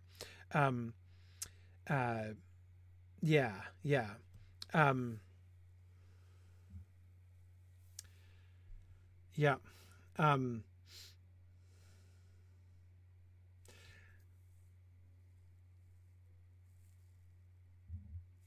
let's see. Um, yeah, interesting. Tim Watley, you're right. Uh, he says, remembering ahead, the Crick Hollow cloak sort of parallels the mouth of Sauron presenting the mithril coat at the Black Gate. That is a really interesting parallel, isn't it? Um, the clear evidence that disaster has happened, which seems to indicate, seems to give positive evidence for despair right? Abandon hope. Um, there is no more reason to go on hoping. All the evidence shows, just as at the Black Gate, all the evidence shows that Frodo's been captured, the ring must have been taken, it's all over, right? Um, so here, the uh, the discarded cloak serves exactly the same uh, exactly the same purpose. Um, now, we don't hear about any encounters between Gandalf and the hobbits and the the the, the hobbits in Buckland, uh, given that it's um, as busy as a hive of ants that's been stirred with a stick. I can't imagine he got all the way into Buckland and out without anybody seeing him. Um, it seems to me most likely a testimony to Gandalf's frame of mind that he doesn't. Remember, the evidence is he was stopping along the way north to to speak to people. It's possible that he was just like sensing their fear as he was riding north. Can't rule that out, but I suspect he did stop to ask questions of refugees along the road north uh, to find out, to, to basically from their testimony be able to figure out um, how he was gaining um, on uh, on the Nazgul. But um, uh, but anyway, so he um, uh, he sorry lost my train of thought there for a second. Um, anyway he, he stops to interview people on the way north but he doesn't stop to ask anybody. He does not stay he did not he does not wait to gather news. But again i can't believe that he got in and out unseen. Um, not when everybody you know certainly as you were suggest as i forget who it was but as one of you was suggesting um, any horseman coming riding into Buckland at that time within hours, right, of the Black Riders being chased out. And remember, they rode down uh, the hobbits at the gate, so there have been injuries. Right, I mean, there, there. I mean, we don't know that there were any fatalities, but um, there have been, you know, hobbits were injured uh, in that incident, right? So the whole, uh, and then of course, like who knows, you know, if Fatty Bolger is still lying somewhere in terrified prostration. Um, uh, he's the only hobbit that we see who has that reaction, but he um, is um, well, he still has a lot of growing to do, for one thing, as we saw evidence of that before from his timidity with regard to the old forest, um, relative timidity. Um, but um, uh, but at the same time, he also was under a much more serious spirit. Remember the spiritual barrage that the Nazgul were levying at that house before they approached. Right? I mean, there was uh, there was some. Uh, the artillery of terror was being employed there before they broke in. So Fatty Bolger certainly received a, a much stronger dose of Nazgul uh, than uh, either Farmer Maggot or Gaffer Gamgee did. Um, but exactly as evil Dr. Cannon was just saying, he got the Nazgul stare down during the night. Absolutely. Um, so, um, uh, so yeah, and and Sam exactly. They they were conducting a siege, and he was completely alone. Yeah, exactly in the dark. Um, yeah, no, I, I, there's all kinds of, and again, though though again, I think we do have to see in fairness. Um, uh, there is a seed of courage buried deeply uh, within the most stay-at-home hobbit in the Shire, but Fatty Bolger is stay at home is literally what he is. He's the one who chose to stay at home, right? The one who chose to stop behind because he was more scared of the old forest than of anything that he knew of, which he would not be able to say very for very long, right? Um, but nevertheless, um, he is not. Um, uh, if um, and here I'm quoting that paragraph from the Barrow Downs. If Frodo is neither very fat nor very timid, Fatty Bolger is both. he is both very fat and very timid. Um, and yet again, um, he still escapes right? You know, so it, it's still a win for Fatty Bolger, as we talked about before.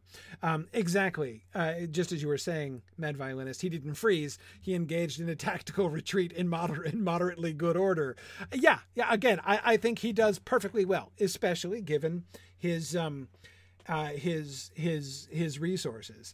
Um, so yeah, no, I, I don't want to. I'm not trying to diss Fatty Bolger. I'm just saying the evidence is he is not on the upper end of most bold. I don't think uh, I, I, I think that he falls short. Uh, you know, of in as far as um, stalwartness goes. You know, certainly from uh, Farmer Maggot uh, and uh, uh, probably from Gaffer Gamgee too. Um, but uh okay, um, Scott, I like that. Uh, Scott says Artillery of Terror sounds like a Swedish metal band. Uh, that would be a good band name. Um, uh, anyway, okay.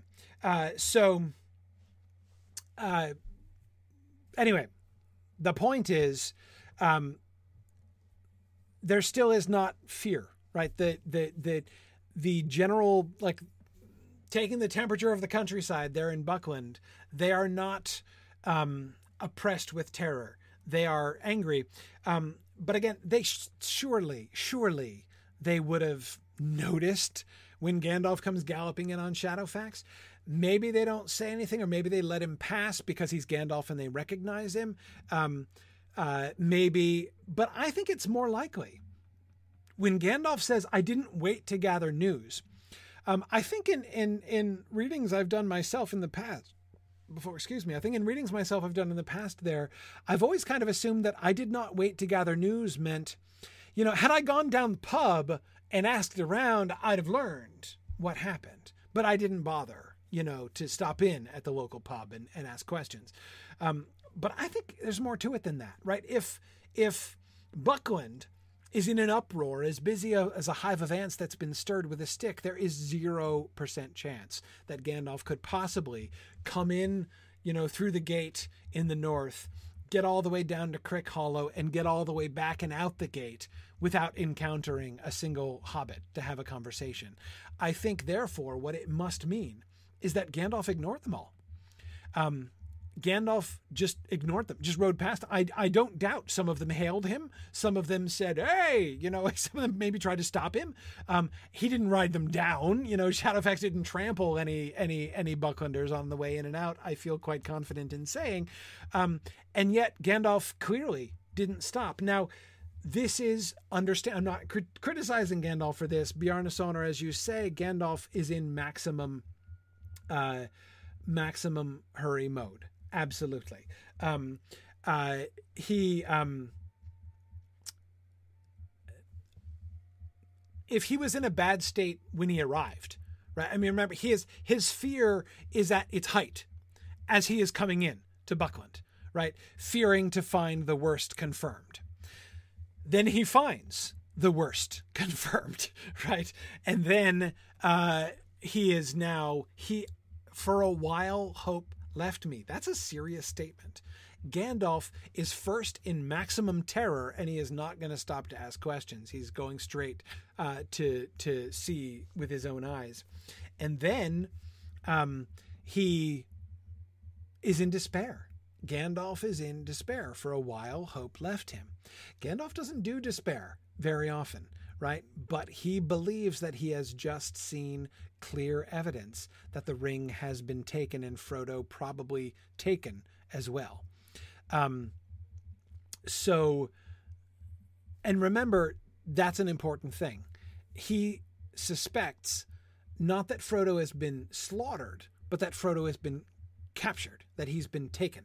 So he despairs despairs of being able to find and help Frodo before the Black Riders could catch him. It seems now pretty obvious that they did catch him, right? Now, what can he do?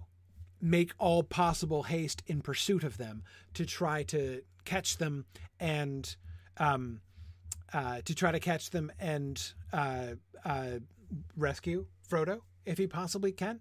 Um, so no, so he's not going to stop it. So as he's riding back out, doubtless again, you know, uh, ant-like Bucklanders, right, are going to be noticing him, commenting on him, shouting at him, hailing him, um, and he's he he does not have time to explain. Right, um, he is off after Frodo. Um, he doesn't want to explain, and he certainly doesn't have time. Um, so, um, uh, yeah, yeah. Tarlonio, you're right. Gandalf versus all the Nazgul to rescue Frodo. That seems to be where where he's at, right? And and remember, all hope left him. He doesn't think he could have withstood the nine, you know, under the best of circumstances. Um, if they all came against him, right? Him going against them, what are his odds there? You know, so uh, yeah, it's um, it's pretty bleak. But he um, uh, he, but he, clearly, you know, he's gonna he's he's gonna do that there. Um, yeah, yeah, and you're right, Rowan, that only Fatty knows what really happened anyway. And and I, I do agree. I suspect that uh, he Gandalf, that is, would have had to stick around maybe a bit longer uh, before he made Fatty Bolger. Um, uh,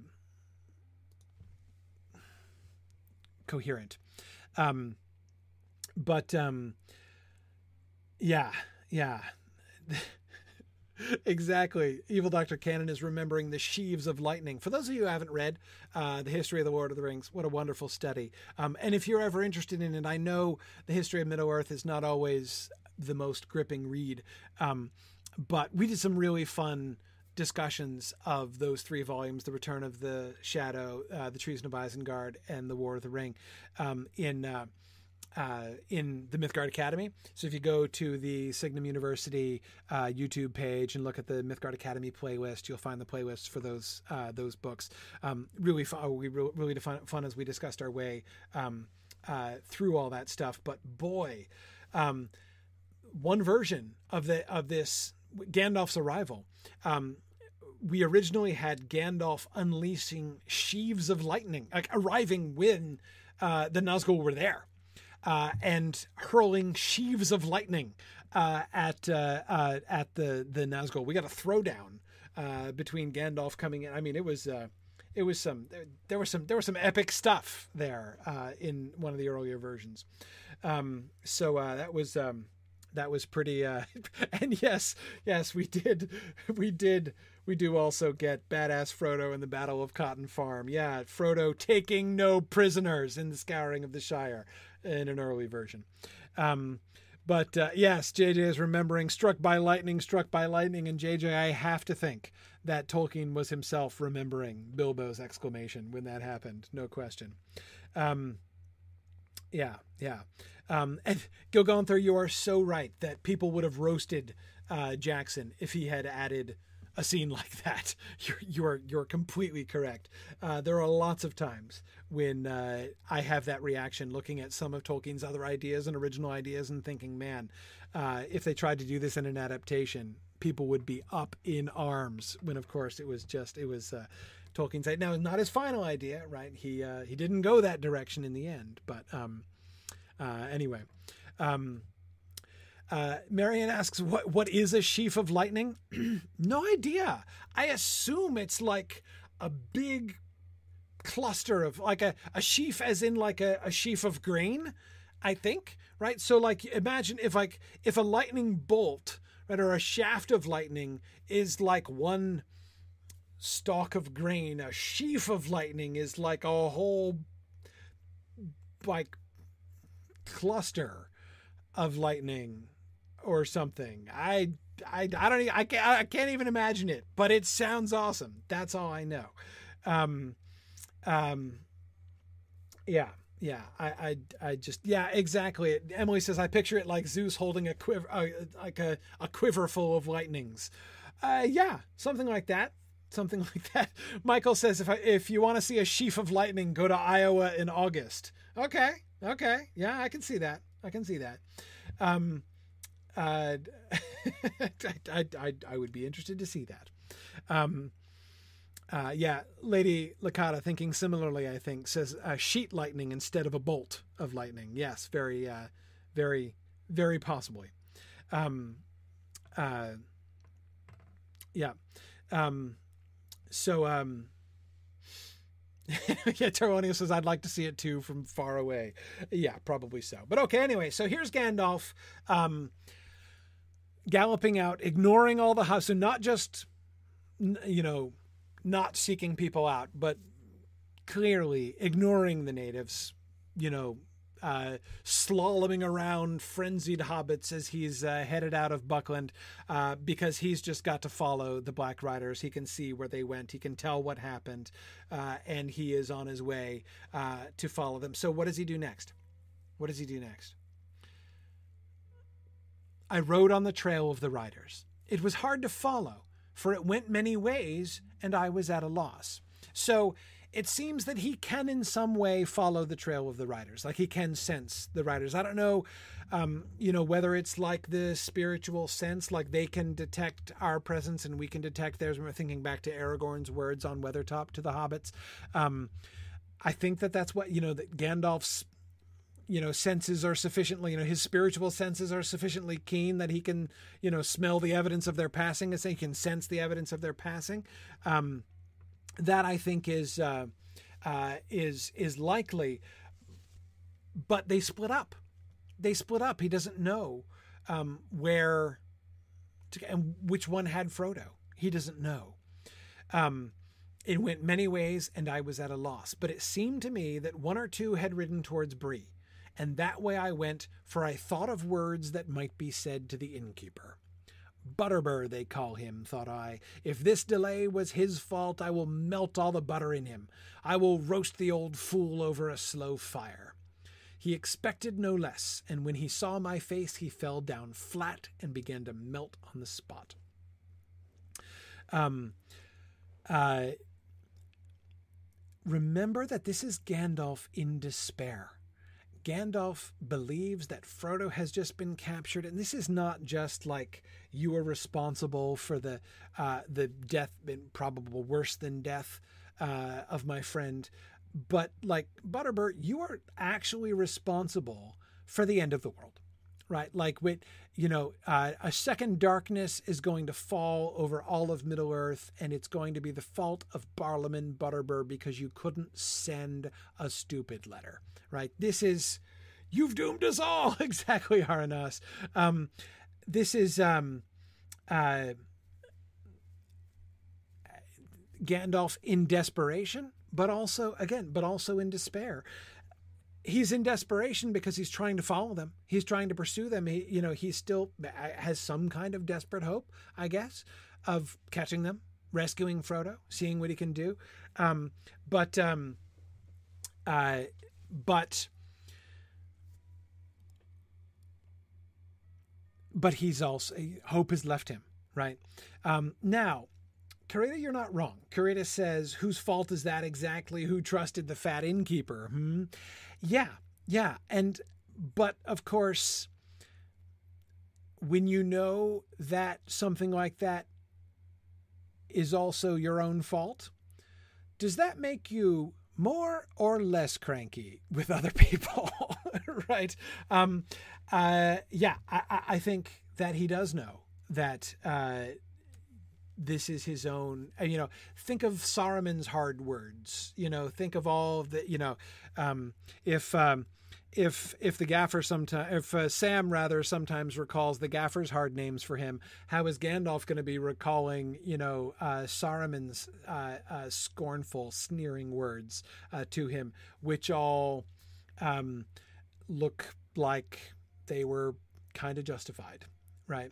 Um, who is the fool now, right? Um, his uh, how much because Karina, I would think it would go beyond this right? I mean, it would go beyond um, realizing that, like, okay, like, oh man, like, especially with the whole Orthanc thing, how that turned out, like, how many times must, I mean, kick, it goes way beyond kicking yourself, right? Um, yeah, I, in retrospect, bringing the letter myself, just going myself to Frodo and getting really, yeah, in retrospect, it's not even, it can't even be understated how obvious it is in retrospect that he should have done that. Um, um, but um, is Gandalf subject to the very human temptation? You know, the very natural psychological temptation to uh, uh, project some of that frustration away from himself and onto who is culpable, right? I mean, you know, perfectly fair to blame Butterbur. Butterbur did fail at at his job. Um, that I think is uh, um, got to be uh, very, very tempting. Um, yeah, yeah. Um,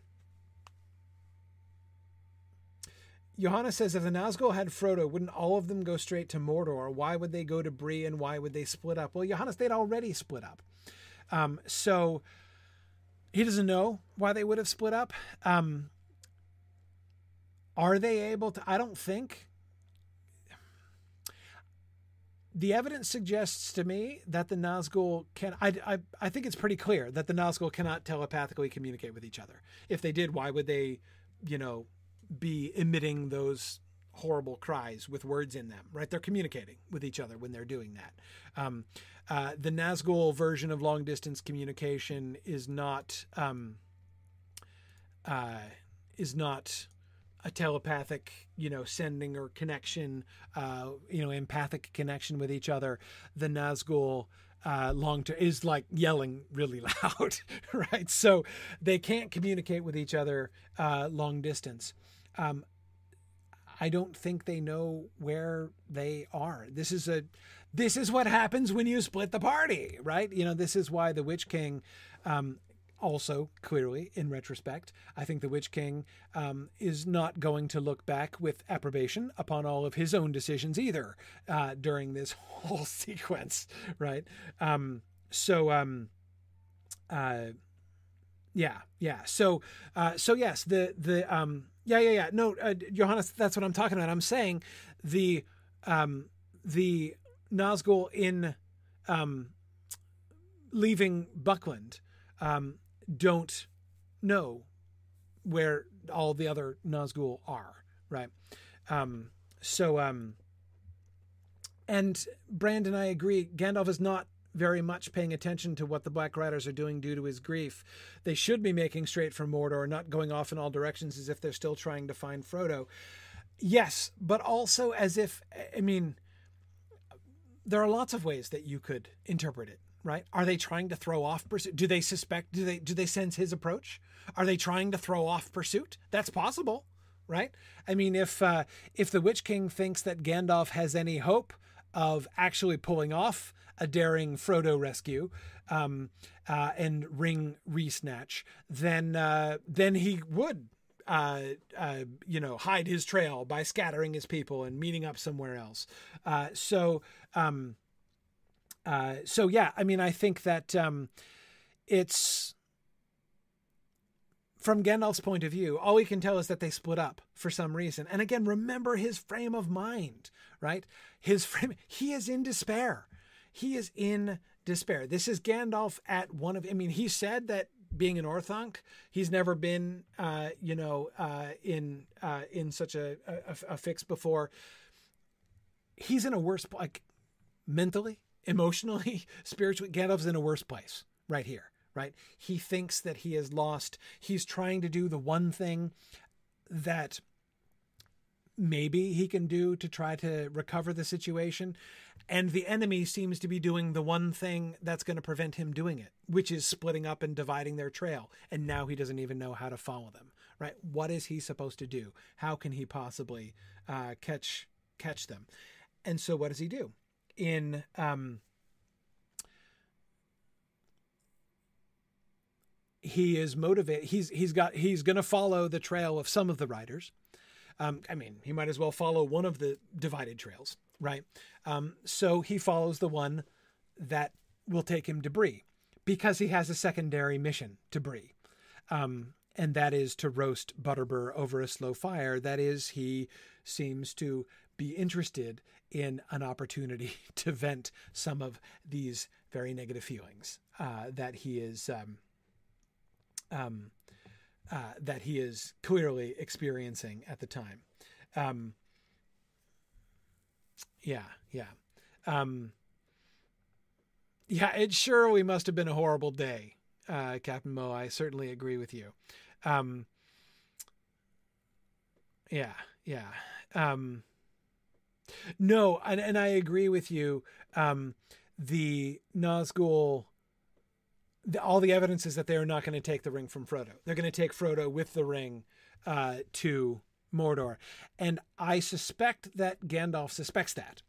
Um, which I suppose would be again the only nugget of hope because he wouldn't have to save Frodo and the ring. He just have to save Frodo and the ring with him, right? I mean, if he could separate Frodo from the Nazgul, then he would have recovered things, right?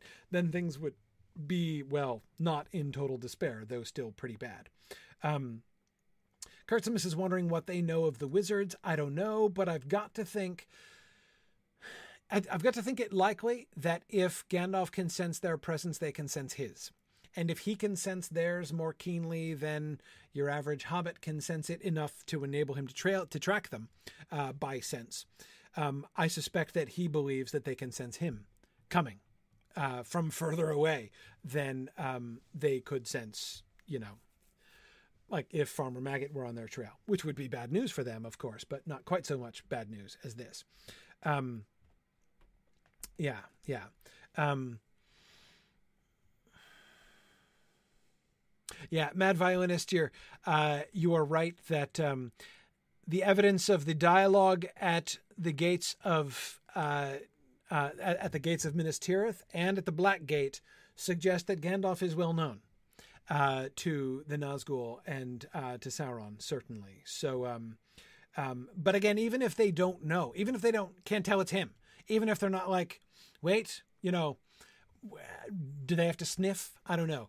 Uh, you know, if they, they, they you know they sniff the spiritual air with their invisible noses, and you know, do they say like smells like Gandalf, or do they just like some power approaches? Right? You know, I I, I don't know. I don't know. Do they know it's Glorfindel when they withdraw from the bridge? Uh, that is, you know, run away like frightened children, uh, or do they? Um, just sense the arrival of something that they don't want to mess with, um, and so vacate. Um, but um, uh, but anyway, that's um, the point. Is I think that Gandalf. My suspicion is that Gandalf would know that they could, as they seem to, in fact, become aware of him. Right? They, um, without even before they directly encounter each other, Gandalf and the Nazgul, they seem to be aware of each other in the wilds, like you know between Bree and uh, you know in the greater Weathertop region, right? Um, they're both aware of each other's presence. It seems. Um, uh, yeah. Brandon suspects that Gandalf would smell like pipeweed and gunpowder. Uh, maybe I'm not sure about the gunpowder. Uh, I would think you know maybe gun, uh, you know, pipeweed and uh, um, but you know, maybe I, mean, I know you're thinking of the fireworks, which certainly, which certainly would hold. Um, yeah, perhaps so, perhaps so. Um, uh, yeah, yeah. Um, but um, yeah, pipeweed and sulfur. Yeah, maybe, maybe so, maybe so. Um, yeah. Uh, Scott, that's a really good point about the mouth of Sauron. We'll discuss that in a little while. Uh, we'll we'll get there. We'll we'll get to the Black Gate someday. Most of us will live to see it too. Um, yeah, good. Okay. Um, so let's see. Where was I? Train of thought. Oh, Butterbur. Okay. I think that Gandalf kind of means it um, when he is relating Gandalf's skill as a sc- storyteller, I think, is considerable in this passage. You'll remember earlier on, of course, we were admiring the rhetorical skill of Boromir and his tact and diplomacy. Um, maybe less so in the interrupting, but uh, having interrupted, he uh, then proceeds to be uh, to be diplomatic. Um, but um, Uh, so, um, I think that Gandalf's skill as a narrator is really on display in this section in particular. Um, he manages to convey a very great deal of without making the story about himself, right? I mean, he could use he could spend the whole time just describing his own internal state, right? Gandalf could tell a version of this story in which he's just being like, and then I felt this, and then I was going, and I was thinking this would probably happen, and I was like, no, oh, but wait, maybe yes, and but then I saw this, and then I was like, oh man, and then I was right. He he could tell the story that way, right? But he doesn't tell the story that way. Um, instead, the way that he uses, as we said, the references to the gaffer and the quotation from the gaffer, and uh, the the way that he evokes all of those different emotions. I mean, he he does successfully convey. This was this this this period. You know this uh, this sequence of events has got to be pretty high on the list of most stressful and emotionally dynamic moments in Gandalf's 2000 year career, right? Um, there cannot have been too many days in which Gandalf has experienced. I mean, you know, I'm not saying none. There are some others that probably rank up there. You know, his time in Dol Guldur can't have uh, been. You know, I'm sure there were some ups and downs there, and uh, and you know that was uh, that was touch and go, as Gandalf might say. Um, but you know, the moment when he discovers Frodo's cloak and believes that he has seen evidence with his own eyes that the ring has been taken by the Nazgul, um, that's um, that's that's bad right? I mean that is that is this is a serious low point. And and he conveys that. And he conveys that not by saying again and here's how i felt but um he gives another quotation but here it's a quotation of his own thought. And again not directly commenting on how he felt but instead just expressing um in almost a kind of confession right? But a but also while building dramatic tension as well, right? Because of course he's building up to another turning point in the story. Yet another, like when he met, saw the gaffer for the first time and realized nothing worse had happened than the Sackville Bagginses had moved in as far as he was concerned.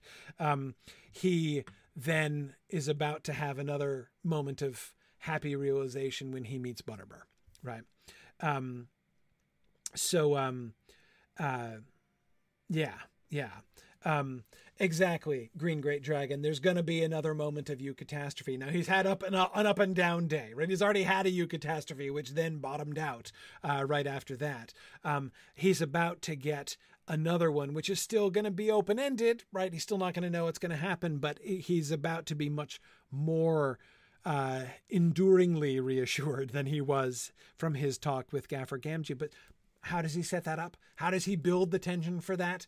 by confessing his own um, uh, violent thoughts, right? His own uh, um, uh, uh what's uh, what's the phrase? Um, uh, violent ideations towards Barliman Butterbur here, right? Um, the when he talks to Butterbur, yes, is what I'm talking about. About the uh, the did I say if I said Weathertop, I didn't mean it. Um, he'll get to Weathertop later, but that's that's that's not what we're talking about yet. Um, uh, Butterbur, they call him. If this delay was his fault, I will melt all the butter in him. I will roast the old fool over a slow fire. He expected no less, and when he saw my face, he fell down flat and began to melt on the spot. Um, that's, you know, he still builds this moment of suspense did he do something horrible to Butterbur? Um, you know, it's um, it's not that he doesn't deserve it at all, but uh, you know that would be bad. And Arden Cran, of course, I was thinking of exactly that same line. I put the fear of fire into him, right? Yeah. Um, the use, the actual practical use of fire um, on a victim, right? In order to, I mean, he's done that, right? He's confessed that. Um, I'd that's already kind of dubious, as we discussed, right? This, for him to vent his negative feelings by afflicting Butterbur, by hopefully not literally melting him, um, but, you know, uh, I will roast the old fool over a slow fire, metaphorically, we hope. Um, uh, you know, but, um, um, but anyway, yeah, and then of course, Girthwin, exactly as you say, Butterbur ends up restoring his hope. Right, absolutely. That's of course the sudden turn which Gandalf is building into the story, right? That we're that we're sort of getting to there. Um, yeah, yeah, and JJ, I agree. He thought that Frodo was taken and everything was all but lost. Uh, there is nothing but a but a desperate um, you know the most desperate of hopes remaining that he can a find b catch and c you know steal frodo from the nazgul at that point um, and um, uh, so you could say well he could be forgiven for you know succumbing to these kinds of feelings it would still be a bad look it would still be a bad look and somebody i forget um, somebody from uh, earlier on was saying that uh, you get a little bit of a glimpse of what could happen if Gandalf had claimed the ring, right? You know, it's um, and I think that's a really interesting reflection on this. You know, I, how serious is he? Was he actually going to to to uh, you know uh, punitively torture? Butterbur to death when he got to Bree if he found that all of his fears were, you know, again reconfirmed you know, I don't know that he was literally contemplating that. But remember, Gandalf does not trust himself. Right? I mean, that is, he passes the test, but, um, you know, he's not to, he does not take it upon himself to become the ring bearer, right? Um, he uh, is still. He knows that the ring would be dangerous in his possession. Um, and I do think it's possible from some of the things, even just from the two passages we were just talking about, right? His at least psychological, if not physical, torture of Gollum in order to get the story out of him, um, and his, uh, you know, uh, violent ideations towards Butterbur here, I think we can see a little bit of a glimpse. Um, there is. Um, there is a, a, a, tendency in Gandalf that could be even his like irascibility, right? Uh, even his grumpiness uh, sort of points to something that could get very, very much worse, right? If uh, he uh, if he became the Ring Lord. Um, uh, yes, you're right, Flamifer. He is not a tame wizard. Uh, we do get a glimpse of Gandalf the Grey uncloaked. Well, I don't know about uncloaked, but like what Gandalf the Grey, um, you know, corrupted might look like. Um, um, See, but Andrew, actually, that's not exactly true. It's sort of true, but we have to be careful there. Andrew uh, on uh, um, uh, YouTube was saying that Gandalf is operating on an inhuman, angelic scale of power morality. Power, yes, in a sense, but remember, he has been incarnated. He has. Um, he is not just an angelic figure manifesting a body. He is his relationship with his, with his body is of a different kind than um, like Melian, you know, when she's marrying Thingol. Um, uh, he fears for his life. He uh, he just he is subject to the same temptations as mortals. That's pretty clear. Um, so uh, I don't think his experiences in that. Now again, is he does he have Power, yes, but like so does Galadriel. So does. It is not at all obvious to me that Gandalf is operating on a. A lot of people think Gandalf is a Maiar, and so therefore he is like way, you know, he is like a god, you know, uh, descended to move among the mortals, and is, you know, he outclasses like Galadriel and Elrond as much as Galadriel and Elrond outclass the hobbits. Some people I know kind of have that, you know, having latched on to the idea of the Maiar and their sort of sort of angelic. Not a, Tolkien resists using that word for a reason, but. Um, uh, but anyway, they're sort of angelic status. A lot of people kind of grasping onto that have that idea of Gandalf. It's not true. Um, uh, first of all, that is both overplaying the status of the Istari, they're they take on mortal being when they are incarnated. So they are peers with the mortals. Um, different, yes, but uh, but they're operating on their level. Also, it's underselling the elf lords. Um, even, I mean, in the first age, remember uh, the you're getting um, you're getting elf lords going toe to toe with Maiar all the time. Well, not all the time, but uh, with some frequency, um, and they don't always lose. Uh, so there's not a radical um, hierarchy there between Maiar and Elf Lords uh, either. Um, but um, uh, anyway, now Karina, you're right. Uh, Karina says the good news is it's hard to sound scary while repeating the word butter.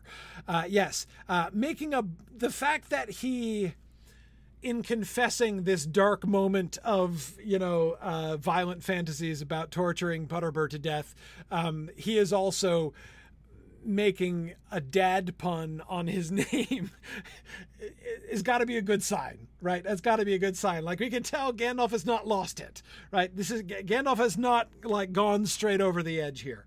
Um, uh, yeah, yeah, definitely not. Um, yeah, yeah. Um, good, Tony. I think that's a really good way to say it. The difference between the Maiar that we can still meet in Middle Earth, like Gandalf incarnated, like the Balrog, like Sauron, um, uh, like Saruman, who's incarnated also. Um, as Tony says, it's not a difference in degree; it's a difference in kind. Um, there are differences in degree, but it's not. Again, if if we think of them as a pure hierarchy of power, um, we're we're I think being misled here. Um, but um, anyway, okay. But anyway, like I said, lots lots of people lots of people think that way. Um, but again, I think the text really suggests again, yes, he's different, and he's more different when he comes back. Um, uh, uh, Gandalf 2.0 is different, um, uh, and we will get several clear pieces of evidence that things are different, less clear about exactly how and in what way he's different. We'll get to those eventually.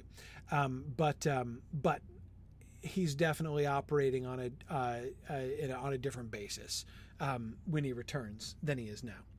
Um, okay. Um, we will get to the sudden turn and the eucatastrophe next time. I think that was a whole another slide and a half tonight. So I think that's probably uh, uh, as much progress as we can really hope for uh, in one single discussion here. But yeah, we were we were on fire here tonight, right? I mean, that's whew, yikes. Uh, so we're gonna we're gonna uh, finish our uh, text discussion there for the evening. Uh, stay tuned uh, for our field trip. Uh, we're gonna return to the greater Gladden Fields area, which is where we are exploring. We found the old homes of Smeagol's people, and we're we're now kind of exploring the area and trying to understand the history of that particular zone, um, which is. Um, uh, which is pretty interesting. So that's where we will get uh, next time. But um, uh, excellent. So I'm going to. Um, uh, now, unfortunately, Valori has. Uh, uh, is not able to join us tonight. she had a an unexpected she has an unexpected last minute absence here, um, but um, I think Druid's Fire is going to join me for our field trip here. Good evening. Good evening, Druid's Fire. How are you? I'm doing well, and you, sir? Good. Is that a is that a is that a Christmas tree horn there? Uh, I do have one. Yes, somewhere. The, yeah, there's a little adorable. Uh, Might be D-Maze. Animated Christmas tree there. That's uh, that's that's that's just adorable. Okay. Oh, you're still in the lore. I'm actually already in Blumgard because I'm okay. my guardian. Excellent. So I'm going to head to Blumgard. Blumgard is where we're going to meet up, and we'll set off from there again as we have the last few weeks. We might make it down to the next uh, the next milestone tonight, but we'll see. We'll see how far we get. Indeed. If anybody uh, wants to join our little party, uh, send a tell to Kyressa, favorite of Elrond. All right, here we go. So that's the art. Kyressa, K Y R E S S A. Yeah, so if you're in the game, yeah, K Y R E S S A. There we are. All right. All right, and we've got Dime Theriel here, so if we run into any wandering Balrogs, we'll be safe. That's always good to know. We've got Rosie Lass. There we go. Rosie Lass is here too. Very good. Okay, so let's head out towards the gate, which I always forget where that is from here. It's this way, right? Oh, yeah, got it in one. Okay. Yeah, so let's meet up at the gate here. All right, had to get JJ in the party. Absolutely. No, Brandon, there aren't wandering Balrogs. Uh, I'm just saying that we would be equipped if there were. That's all. That's all. I, am just saying I don't fear them uh, because we have. So I'm teasing Dime uh, because of that memorable um, um, uh, Mythgard Monday session several years back when we were doing the rift together and she accidentally killed the Balrog. Um, you know, like you do, just kind of accidentally. It was an accident, so. It, uh, yeah, it could happen to anybody. You know, like when you just you just don't know your own strength. You know, you just. Uh, still one of my all-time favorite rating moments. Um, all right, are we ready? I think we're all here. I believe so. We've got a hunter in both groups, uh, guardian Excellent. in both groups. Cool. We've got shield wall on you, so hopefully you won't die. all right. We will see. Um, okay, so I'm gonna. I think heading around this way. This is uh, this is the river with the waterfall, right? Yes as I recall, when we headed like north of here and then went down, we we found a relatively gradual approach to the crossing. Right. There's also to... the road that wraps around to the south that you'll let you cross the river without even needing to properly ford it. Okay. Um, well, this is kind of heading, as I recall, straight towards the yeah. This is going straight into the heart of the country that we're going to be exploring. So once again. Here we are on the river. Uh, and there's the excavation. So there is the site of the battle, the disaster at the Gladden Field. Uh, we are now headed to um, the. Oh, wow. Sorry, I was like completely submerged underwater there for a minute. Um, is that like a new thing? Do you actually like dive down and then no, come up? No, you can't. Only if you play Standing Stone's other game. Yeah. Okay, looked like you totally could. I know. Like did, Arnos was just saying, "Did you die?" Yeah, I like completely vanished when I started swimming there. I'd never seen that before. Anyway, um, so um, we're headed towards the slopes of the hills where the uh, the family of Smeagol once dwelt, and we're to head a little further uphill. We were exploring the orc camp, um, and we saw evidence of dwarvish presence, uh, dwarvish operations there before. Um, and so it looked like the the orcs had come and they had slain the dwarves that had been there. Um, and what am I being attacked by? Wandering glooms? Yeah, I think so. Oh yeah, he's pursuing me. Yeah, they will. I'm being pursued by gloom. Oh dear. Um, Give me a second to catch up. No worries. Uh oh. I've got a frog team on my. I'm kiting all kinds of fun things. It'll be fine. That's fine. Yeah, I'm not too worried. Um, so, um, cool. And we are going to head up to the part of this map that I haven't seen.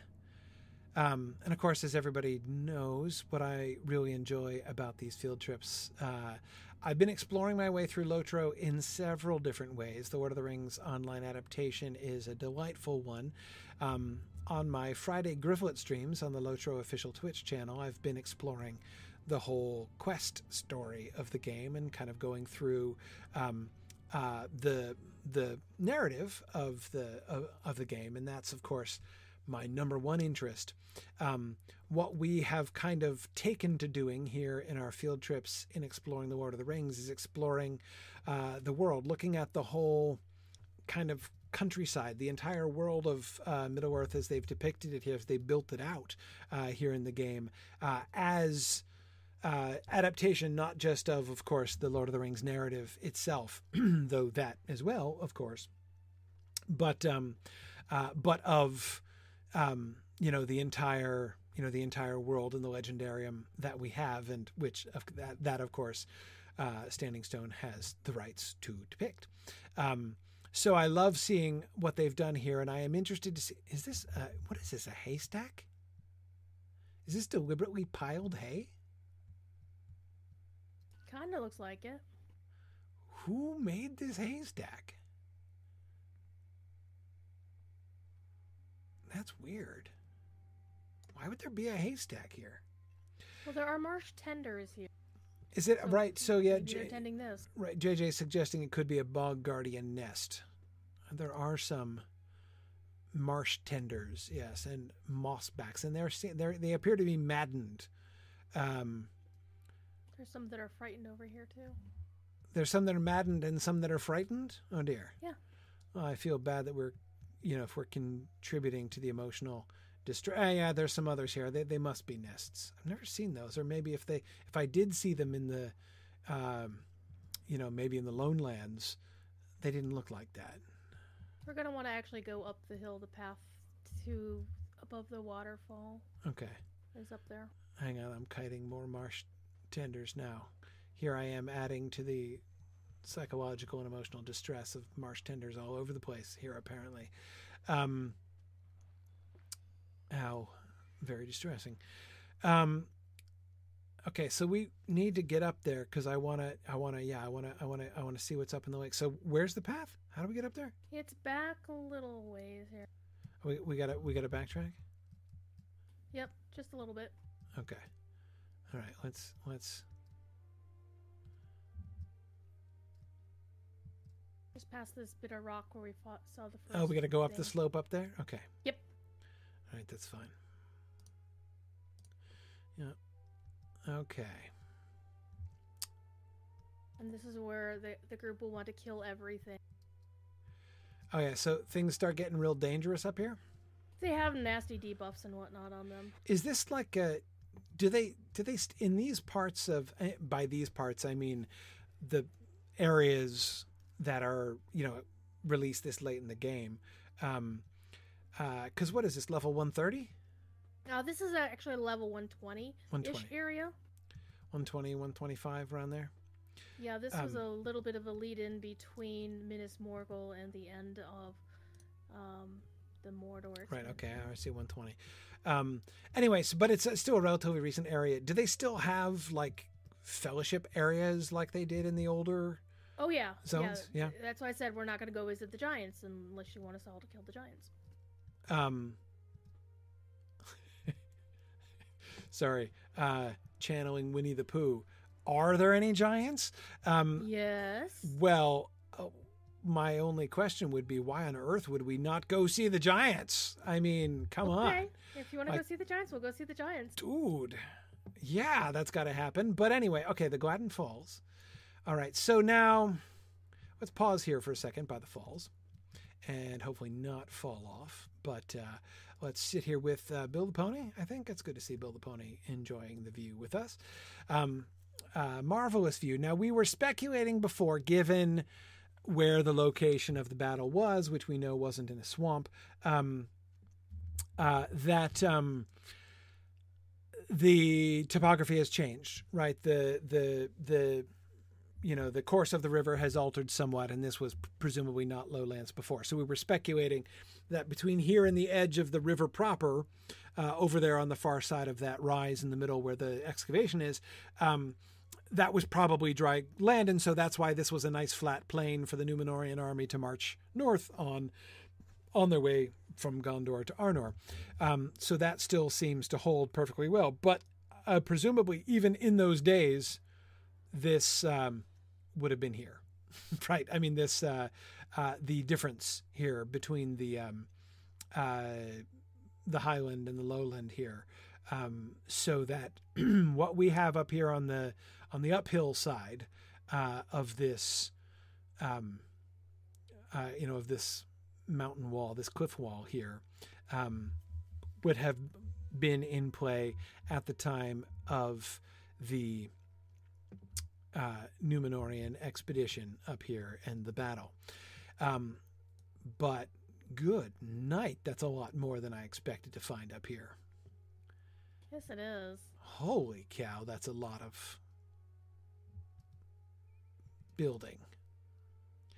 Um, yeah, it, it it from my recollection, it doesn't really play into the epic story that deals with the Gladden Fields. It's just kind of here. It's like, well, they needed some content between point A and point B. Right. What the heck? Let's just throw a dwarven city in the place and put a couple instances and have fun with it. Well, okay. So the dwarf, the the idea of a dwarvish outpost here is, I can get behind that in several ways. Right. First, on the one hand, um, there is a desire on the part of um, the game to kind of uh, you know uh, uh, the developers to kind of build out Khazad-dûm, right? You know, Khazad-dûm is not just where they went through from one end of the mountain to. I mean, it is the great realm and kingdom of the Dwarrowdelf, right? So, um, some when we explore thoroughly the whole countryside, that we should see some evidence that Moria with, and I'm not even talking about the amount of time that we can spend exploring in Moria. Certainly, the amount of map that we get in Moria is quite vast all by itself.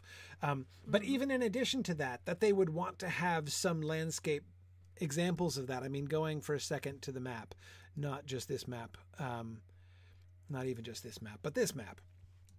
Uh, down here, right down near the, you know, near the in the you know the lower part of the Misty Mountains here is the part of Moria that we interact with in the narrative, right? Here's where they enter in, where the Sirannon, uh, the gate stream comes out. Uh, here, uh, above that little blue portal there on the map, is a little map indicator of where Moria is underneath the mountains there. Um, so they travel from here and they come out, of course, up here by, um, uh, you know, by uh, Lothlorien. Um, and uh, so, so all of the, you know, what we get in the book uh, is, you know, Moria down here. That there would be more to Moria, right? That the um, that the reach of the dwarves of Khazad-dûm went beyond just the halls that were built. So even if we imagine like their main city being down here between those two gates, um, here in this stretch of the Misty Mountains, um, we know that like from what we see of the goblin tunnels for instance in the misty mountains we know that there are there's a vast tunnel network going through the misty mountains lengthwise right? I mean you can go all mm-hmm. over the place in the mountains underground. And if that's true then surely the dwarves of khazad-dûm when they are at the height of their powers would have availed themselves of some of the or indeed would likely have built many of these originally right? Also considering that gundabad is at the northern end of the river Exactly. And exactly. that's the other. I mean, there's like three major um, dwarven kingdoms that we're know. We know Khazad-dûm, we know of Erebor, and we know of Gundabad. There's also, you know, the the Blue Hills or the Blue Mountains, but um, those three in that little triangle there, they're you know they're they're gonna build more just because there's you know they're not self-contained. They're gonna expand too as as their numbers increase. Right. I mean, it's the the the kind of uh, uh, uh, you know urban part of of you know Khazad-dûm, if you want to say it that way. Again, like the place where all of the you know the main realm is, may be the center, the heart of the kingdom. Um, but it would certainly have extended further. This was the greatest of all of the dwarf kingdoms. Um, they're not just going to be clustered in that one little bit. As impressive as Moria is, there's more to it uh, than just that. So I can get totally behind that. I think that's a really good adaptation, and so therefore I think it's a great idea to show. So, and we already saw one, of course, a long time ago. Um, blanking on it. What is it? Hella in uh, the Misty Helegrod. Helegrod, yeah, in the Misty Mountain area. Um, so in the map, that would have been what, like up here, basically up by the last syllable of Misty Mountains on this map here. Um, Uh, we already saw. Helegrod was. Isn't it? Isn't it around up there? um, It's like not far up yeah. from Rivendell, right? So it's going to be somewhere around here. I'm thinking. Um. Anyway, uh, you know, and that's on the that's on the west side of the mountains. Um, right, right. so there we already saw ways in which the you know developers from a long time ago were already thinking about um, uh, the presence of the dwarves and how that you know their kingdom is is is spanning the misty mountains um, so that there would also be something over here on the west side what could be likelier right i mean That that- would just be the Longbeards. And of course, we've got six other clans to account for. Whether There's they that, can too. name them canonically or not, and of course, exactly we know of two have been put into game with other names. Right, exactly. I mean, we knew that those clans existed. Um, uh, so yes, the the the uh, you know, Lotro storytellers have certainly, um, you know, understandably wanted to add those in since we're getting so much of the landscape of Middle Earth here. Uh, that makes certainly, I, I always thought, a lot of sense. Um, Yeah, now, now most players are sick of dwarven politics. Right. Mature dwarf. Right. Well, especially those who have actually played all of those dwarf heavy areas in the north that I have barely even been to yet. Um, uh, yeah, good. Nancy L was just saying that the settlements around the Iron Hills are also expanded beyond just the mine. Right. Yeah, exactly. Yeah, yeah, Oh my goodness, that's Yes. part of it. yeah. Um, Yeah, getting- we'll get you there. getting the full we'll development of the kingdom there. No, and I'm I'm I'm really interested. I mean, it's it's such a fun opportunity when doing an adaptation of the kind that they're doing here. You know, trying to build out a version of the world based on everything that Tolkien said. But of course, there's so much that he doesn't say. So you know, where you can go, where you can speculate, how you build it out based on what Tolkien I think is you know uh, within the you know the kind of the the limitations that Tolkien sets in a sense um, is a huge part of the fun, uh, not only of playing, but I would imagine of writing the game as well. So, um, uh, so I think that's that's uh, that's pretty cool. Um, we should schedule you with an interview with uh, Jeff and Chris again. It's about time. you're right. We haven't done that in a while. We should uh, we should get together. and of course, when Grifflet finally crosses over to Gondor, you have a date with Pinion uh, to talk about the River Maidens. yes, indeed, that's coming up. Well, not immensely soon, but not too far away. We're No, we're, not immensely soon. You you got a we're lot getting to there. Yeah, yeah, maybe by the end of the year. Uh, we'll see. you don't think so? now, Yeah, especially not if I'm doing all the Helm's Deep stuff. not even the Helm's Deep stuff is uh, all the various zones of you just crossed into the West Emnet. So Yeah. you've got the Broadacres, the Stone Deans, um, Aldburg, the But I've done I've done all of the all of the Eastham and Wildermore, you know, yeah, yeah. and I did that in but- like what, like a year ish, a little more maybe. Okay. There's so much story to do. Oh, I know. I'm looking forward to it. It's so good. All right. So I'm so what I want to what I'm doing here as we're approaching so first of all, hang on a second. Here I am running up this path and not looking at the stones. What am I thinking? Evidence of flagstones, yes, clearly. Well broken up, right? This is an old road that's not been used, but this was clearly these are not just flat rocks, right? This was this was a flagstone path in times past. I'm looking for evidence of carvings that look like something was carved on this rock that I'm standing on right now, but I don't, you can't really tell what it was. I'm trying to figure out who made this path. If there's any evidence, can we see any stars or anything? Is this a Gondorian road or was this a dwarf road? And I'm not seeing enough surviving. Yeah, it seems all pretty. The lines are all pretty geometric shapes. Yeah, could well. I mean, I would think it would be a dwarf road. Gondor wouldn't have any reason to build this road unless, and this is one of the things I'm interested to see if there's any evidence of, um, did the um, did the dwarves build this in response to the rise of Gondor, basically as like a a trade outpost? Because then let me go back to my map for a second. Um, well, you'd think they could have had a slightly more convenient yeah, but not that bad. I mean, there. So there are a couple. If you're thinking about trade routes between Moria and Gondor, right? Again, I'm just imagining if you're dwarves, you might want to be thinking about this. Um, uh, and we would have had some time. We would have had a little bit of time to uh, um, have. Uh, yeah. Um, but anyway, okay. So we have um the. Um, the, the rivers, of course, would be the primary routes uh, to travel down towards Gondor. Um, and we've got these two inlets, right? Um, hmm well, three, but they're- obviously they're not going to go through Fangorn. Um, this seems as convenient as uh, um, seems as convenient as any of them, right? To get in. So basically, I'm trying to. One of the things I, I would like to see if we could figure out, and I don't know if we will be able to figure it out. Um, uh, see if we could figure out which came first, uh, this dwarvish outpost or the Gondorian kingdom, because one of the things that I would like to sort of speculate about was this here? Were the dwarves here? Were there dwarf were there dwarf lookouts watching the disaster of the Gladden Fields? I mean, it just seems really conspicuous when you go to like where we were standing at the waterfall, right? You're looking out right over where the disaster happened, right? That that you would have had you would have that would have been a front row seat to the annihilation of the Gondorian army, you know, of Isildur's army coming up. Um, were there any dwarves who had that front row seat? Or was this built afterwards, after the disaster has happened and before the um uh before and and but like you know while the, you know during the first prosperity of the kingdom of Gondor um I'm not really sure so we'll see we can see now I don't think I've ever seen a dude with a boat over his head before Uh, yeah, dock uh, boatmasters are now a new thing in the game.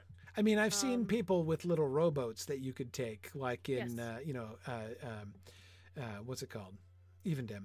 Um, Yeah, they're expanding that network. Uh, they've added a couple of new stops to that particular network because at some point, probably this year, they're going to be opening a level 40 to 50 ish area between Evendim and Trestlebridge that players have found called the Wildwood.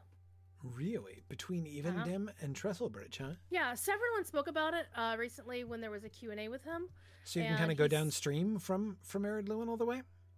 Uh, yeah, actually, there is a dockmaster down in Newbury now. Interesting. Oh, man, now I got to one go. at King's Crossing. I'm going to have to, like, backtrack and re explore the areas we've finished already. Okay. I, actually, I asked um, Scenario about it um, when I was at the office. Was it last year? I, I can't remember if it was pre-COVID or pre-pre-COVID. Um, but I asked him, I was like, "Well, "Can you tell us about the Wildwood?" And he said, "No comment." Okay. Okay. He was not talking. Okay. Well, all right.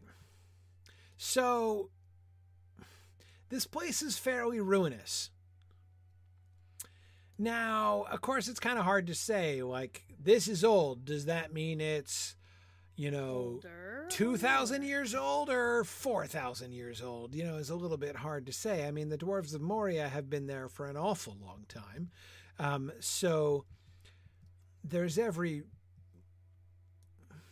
Okay, okay. The sentence I was just about to say was there's every reason to think that the dwarves um, would could have built this with no reference to Gondor at all. But why? What's the point of this? There are docks. We've already found the docks. Um, Why would they need a point of reference for Gondor? They were their own kingdom. They didn't really care what happened to Gondor. unless they wanted to trade. Trade was a thing the dwarves were into. So the rise of Gondor again, the dwar- you know, Gondor would be the new neighbors, not close neighbors, you know, but like the new neighbors down the road uh, from Moria, um, and certainly uh, they would be interested, I'm sure, in you know Numenorean technology and metallurgy and stuff. I have no difficulty in imagining that the dwarves of Moria would be interested in trading with the Numenoreans uh, of of Gondor. Um, but but so that would be enough reason. But would they have any other reason? Is there anything? Is there any? Is there any evidence that we can have? Um, uh, is there any evidence that we can see like what I want, I want to see if we can figure out what was this what was this place for you know um my first answer to that question in as much as it's an answer, uh, or you know, my first negative answer to that question is it seems to be not built for defense. This is pretty open. This whole approach. I mean, there are arches and stuff, but these are decorative colonnades and stained glass. Look at the stained glass. Ooh, look at the stained glass. Is it? Would you say it's more of a longbeardy sort of thing, or a? Oh no, that's long. handy? That's well. See, it doesn't look much like the longbeardy stuff. I mean, it doesn't look like the, um, you know, Thorin era longbeardy stuff that we see. I mean, it's it's different, very different in architecture from the, you know, in style from the um, the stuff we saw in the Ered Luin, the newer stuff in the Ered Luin. But like the certainly the stained glass does not look like the stained glass of the um, uh, of the of the Dourhands that what we concluded to be Dourhandy. Um, I'm thinking Is that the witch? I'm looking at the stained glass, and it kind of looks like a cloak with no head and a crown over top, and then two towers. I'm thinking mountains, a mountain with towers in front oh, and a crown up above. So, first thing, I think it is pictorial. That's the main thing I was going to point to as a difference, right? The the Dourhandy stuff was not pictorial. Their their stained glass wasn't pictorial. Yeah, this does seem to be, yeah. This this does seem to be pictorial. So that's the first thing. But as far as what it depicts, it looks like mountain with crown above, but then towers kind of framing the mountain, right? Kind of built up on the slopes. I think that's depicting this. Like this, it reminds me of what we saw looking at this from a distance, right? With the the towers and the sort of the fortress thing built mm-hmm. on the front, and then, but still like, with with with the recognition, like basically saying, if I Could had it to, be a eh, lake in the mountains in the past, it's possible. I mean, my like if I'm reading that right, if the blue part on the top is sky and the bottom part is mountain, how I would read this is I, I would translate that image as um this is an outpost of Khazad-dûm. You know, again, mountain with crown. Ka- means Khazad-dûm. The two towers do suggest the three mountains, even, the, or maybe you can even see the three mountains if that joint down the middle is. taken. if we see like the two lower peaks in the front and then the higher peak in the back, it could be the three peaks there. Um, and uh, but but again, the towers in the front, like this this fortress that you see with the mountains in the background, this is more. This is Khazad-dûm, right? Property of Khazad-dûm is how I would how I would read that. And and so again, there seems to be it seems to be more. Now Emily is saying there are windows up top that are different, which is exciting. Um, so Yes. uh, okay- oh well, okay. So on the one hand, they're different, but on the other hand, they're a good deal plainer, which is a little bit disappointing. Um, they just seem to be Yeah, they're more abstract and just tinted. I can't Yeah. really see what the um red thing. seems like there should be a design on it, but there isn't. I, there's something black on top of the red, but I yeah, can't I mean, really. it, like it make should it be some sort of design, but it's not. Yeah, Might just be dirt. yeah. Um. Now, one thing that's interesting here, I am not seeing anything I would point to as evidence of two different, st- two or more different stages of architecture. This all seems to Right, be right. one, seems to be of a piece. Um. Uh. So, unlike, of course, like the layer upon layer that we kept seeing in the Ered Luin, understandably, because of the different clans and the different Hmm. epochs. I'm having trouble hearing you. Stupid. Hi, Siri. Siri, who occasionally decides to uh, to chip in, uh, and but she always has the same thing to say. Um, oh no, that's interesting. That's of course. Look, that's like classic Khazad-dûm. Big dwarf face with something coming out the mouth. Mhm, mhm. but chains instead of waterfall instead of the waterfall forming a beard the like angry face that's like you know vomiting the chains forth that's really um intimidating um much angrier and creepier like the eyes right he's got these scary eyes which again we didn't see in the you know the like waterfall beard statues inside moria right Um, but still, I don't know. I'd be of the grumpy same with sort. coming out of my mouth too. Yeah, I mean, again, I'm not saying he doesn't have a reason to be grumpy, but um, I mean, I don't know if this means they have like really uncomfortably pierced uvulas or something like that. But um, uh, but anyway, um, If you're running, you get the discovery for the instance if you want it. Run up to it. There's an instance. Where's the instance? Right where I am. Wait, oh, in the gate, right? Yep. Okay, here I thought this was a swimming thing, but I guess we're still there's still a bridge. Okay, the depths of Kidzul Kala. Uh huh. Okay. That way, if you ever want to go back in the future, you can then just use the instance finder without having to go all the way back here. All right, I completed the discovery thereof. There we are. Mhm. Okay. Okay. We can get a closer look at some of the stained glass windows with this tower that's in the middle of the lake. Do a little bit of swimming. With the one straight at the kind of leaning tower right there? Yeah, the leaning tower in the lake. All right, let's There's see. nothing that's going to hurt us in the lake until you get too close to the north side and then giants. Okay. Well, that's I'm fine with giants. I Yeah, like giants. I'm keen to see giants. Okay. So let's see where It's very basic architecture. It really doesn't speak to dwarven artistry in their architecture. It's really basic. So here's what I'm trying to decide. Does that sugge- even the windows here? These windows are different from both of the others that we were looking at. They're not arched for one thing; they're rectangular. Um, but um, The same basic pattern, though, if you look at the reflection. yes, that I could see. I mean, the of the glass itself. Um, yeah, with the big red dot in it. Right. Well, a smaller dot. Where's the? Yeah. Um. So, anyway, what I was saying was the because I agree with you. This is fairly simple. The architecture is fairly simple. Um. Does that suggest that this is older or newer? And I think we've got to go with newer, right?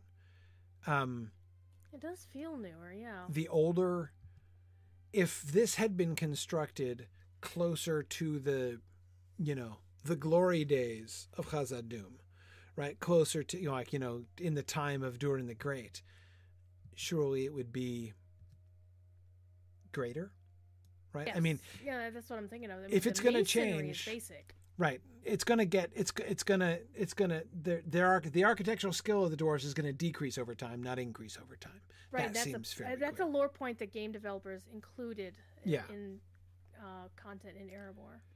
Yes. Yes. Um I really like the Hang on. Um, there we go. Um I really like the uh waterfall and the bridge. Mm-hmm. That would have been damp but lovely, I'm sure. Originally, you know, before it collapsed. Yeah, 'cause you Um, can definitely see there's collapse, and it's not yeah. just like, oh, hey, orcs moved in and destroyed the place. No, no. And the orcs haven't moved in, just spirits. Or have they? Well, uh, we haven't seen any. Uh, we haven't seen We're also yet. not on. There, there's another path that curves up the side of the mountain to the south, and you Uh-huh. can go closer to the bridge up there. I see. Okay. You can also follow the path north across the mountain, and you'll find a. Don't follow it because you'll find a very familiar place that you can't get back from. okay. Okay. Hey, look, there's there's, Menelmacar and his shining belt, and snow, stars and snow, and mist over the misty mountains, and what a lovely Uh, evening this has been. It is. Um, excellent. Okay, so I'm going to tentatively conclude, based on the fairly tenuous evidence of what does look to me. I mean, this. I agree with you when you compare this architecture to the architecture in, like the, you know, center of Khazad-dûm. Um, this does look more basic, more crude. This does not really look like their best work. So I would therefore conclude, tentatively, that it was probably later rather than earlier by the dwarves, and that um, it is therefore probably post dates the disaster of the Gladden Fields. There probably was not a group of dwarves munching popcorn watching the disaster of the Gladden Fields from the top of the waterfall, um, which is it's nice to think that that did not happen.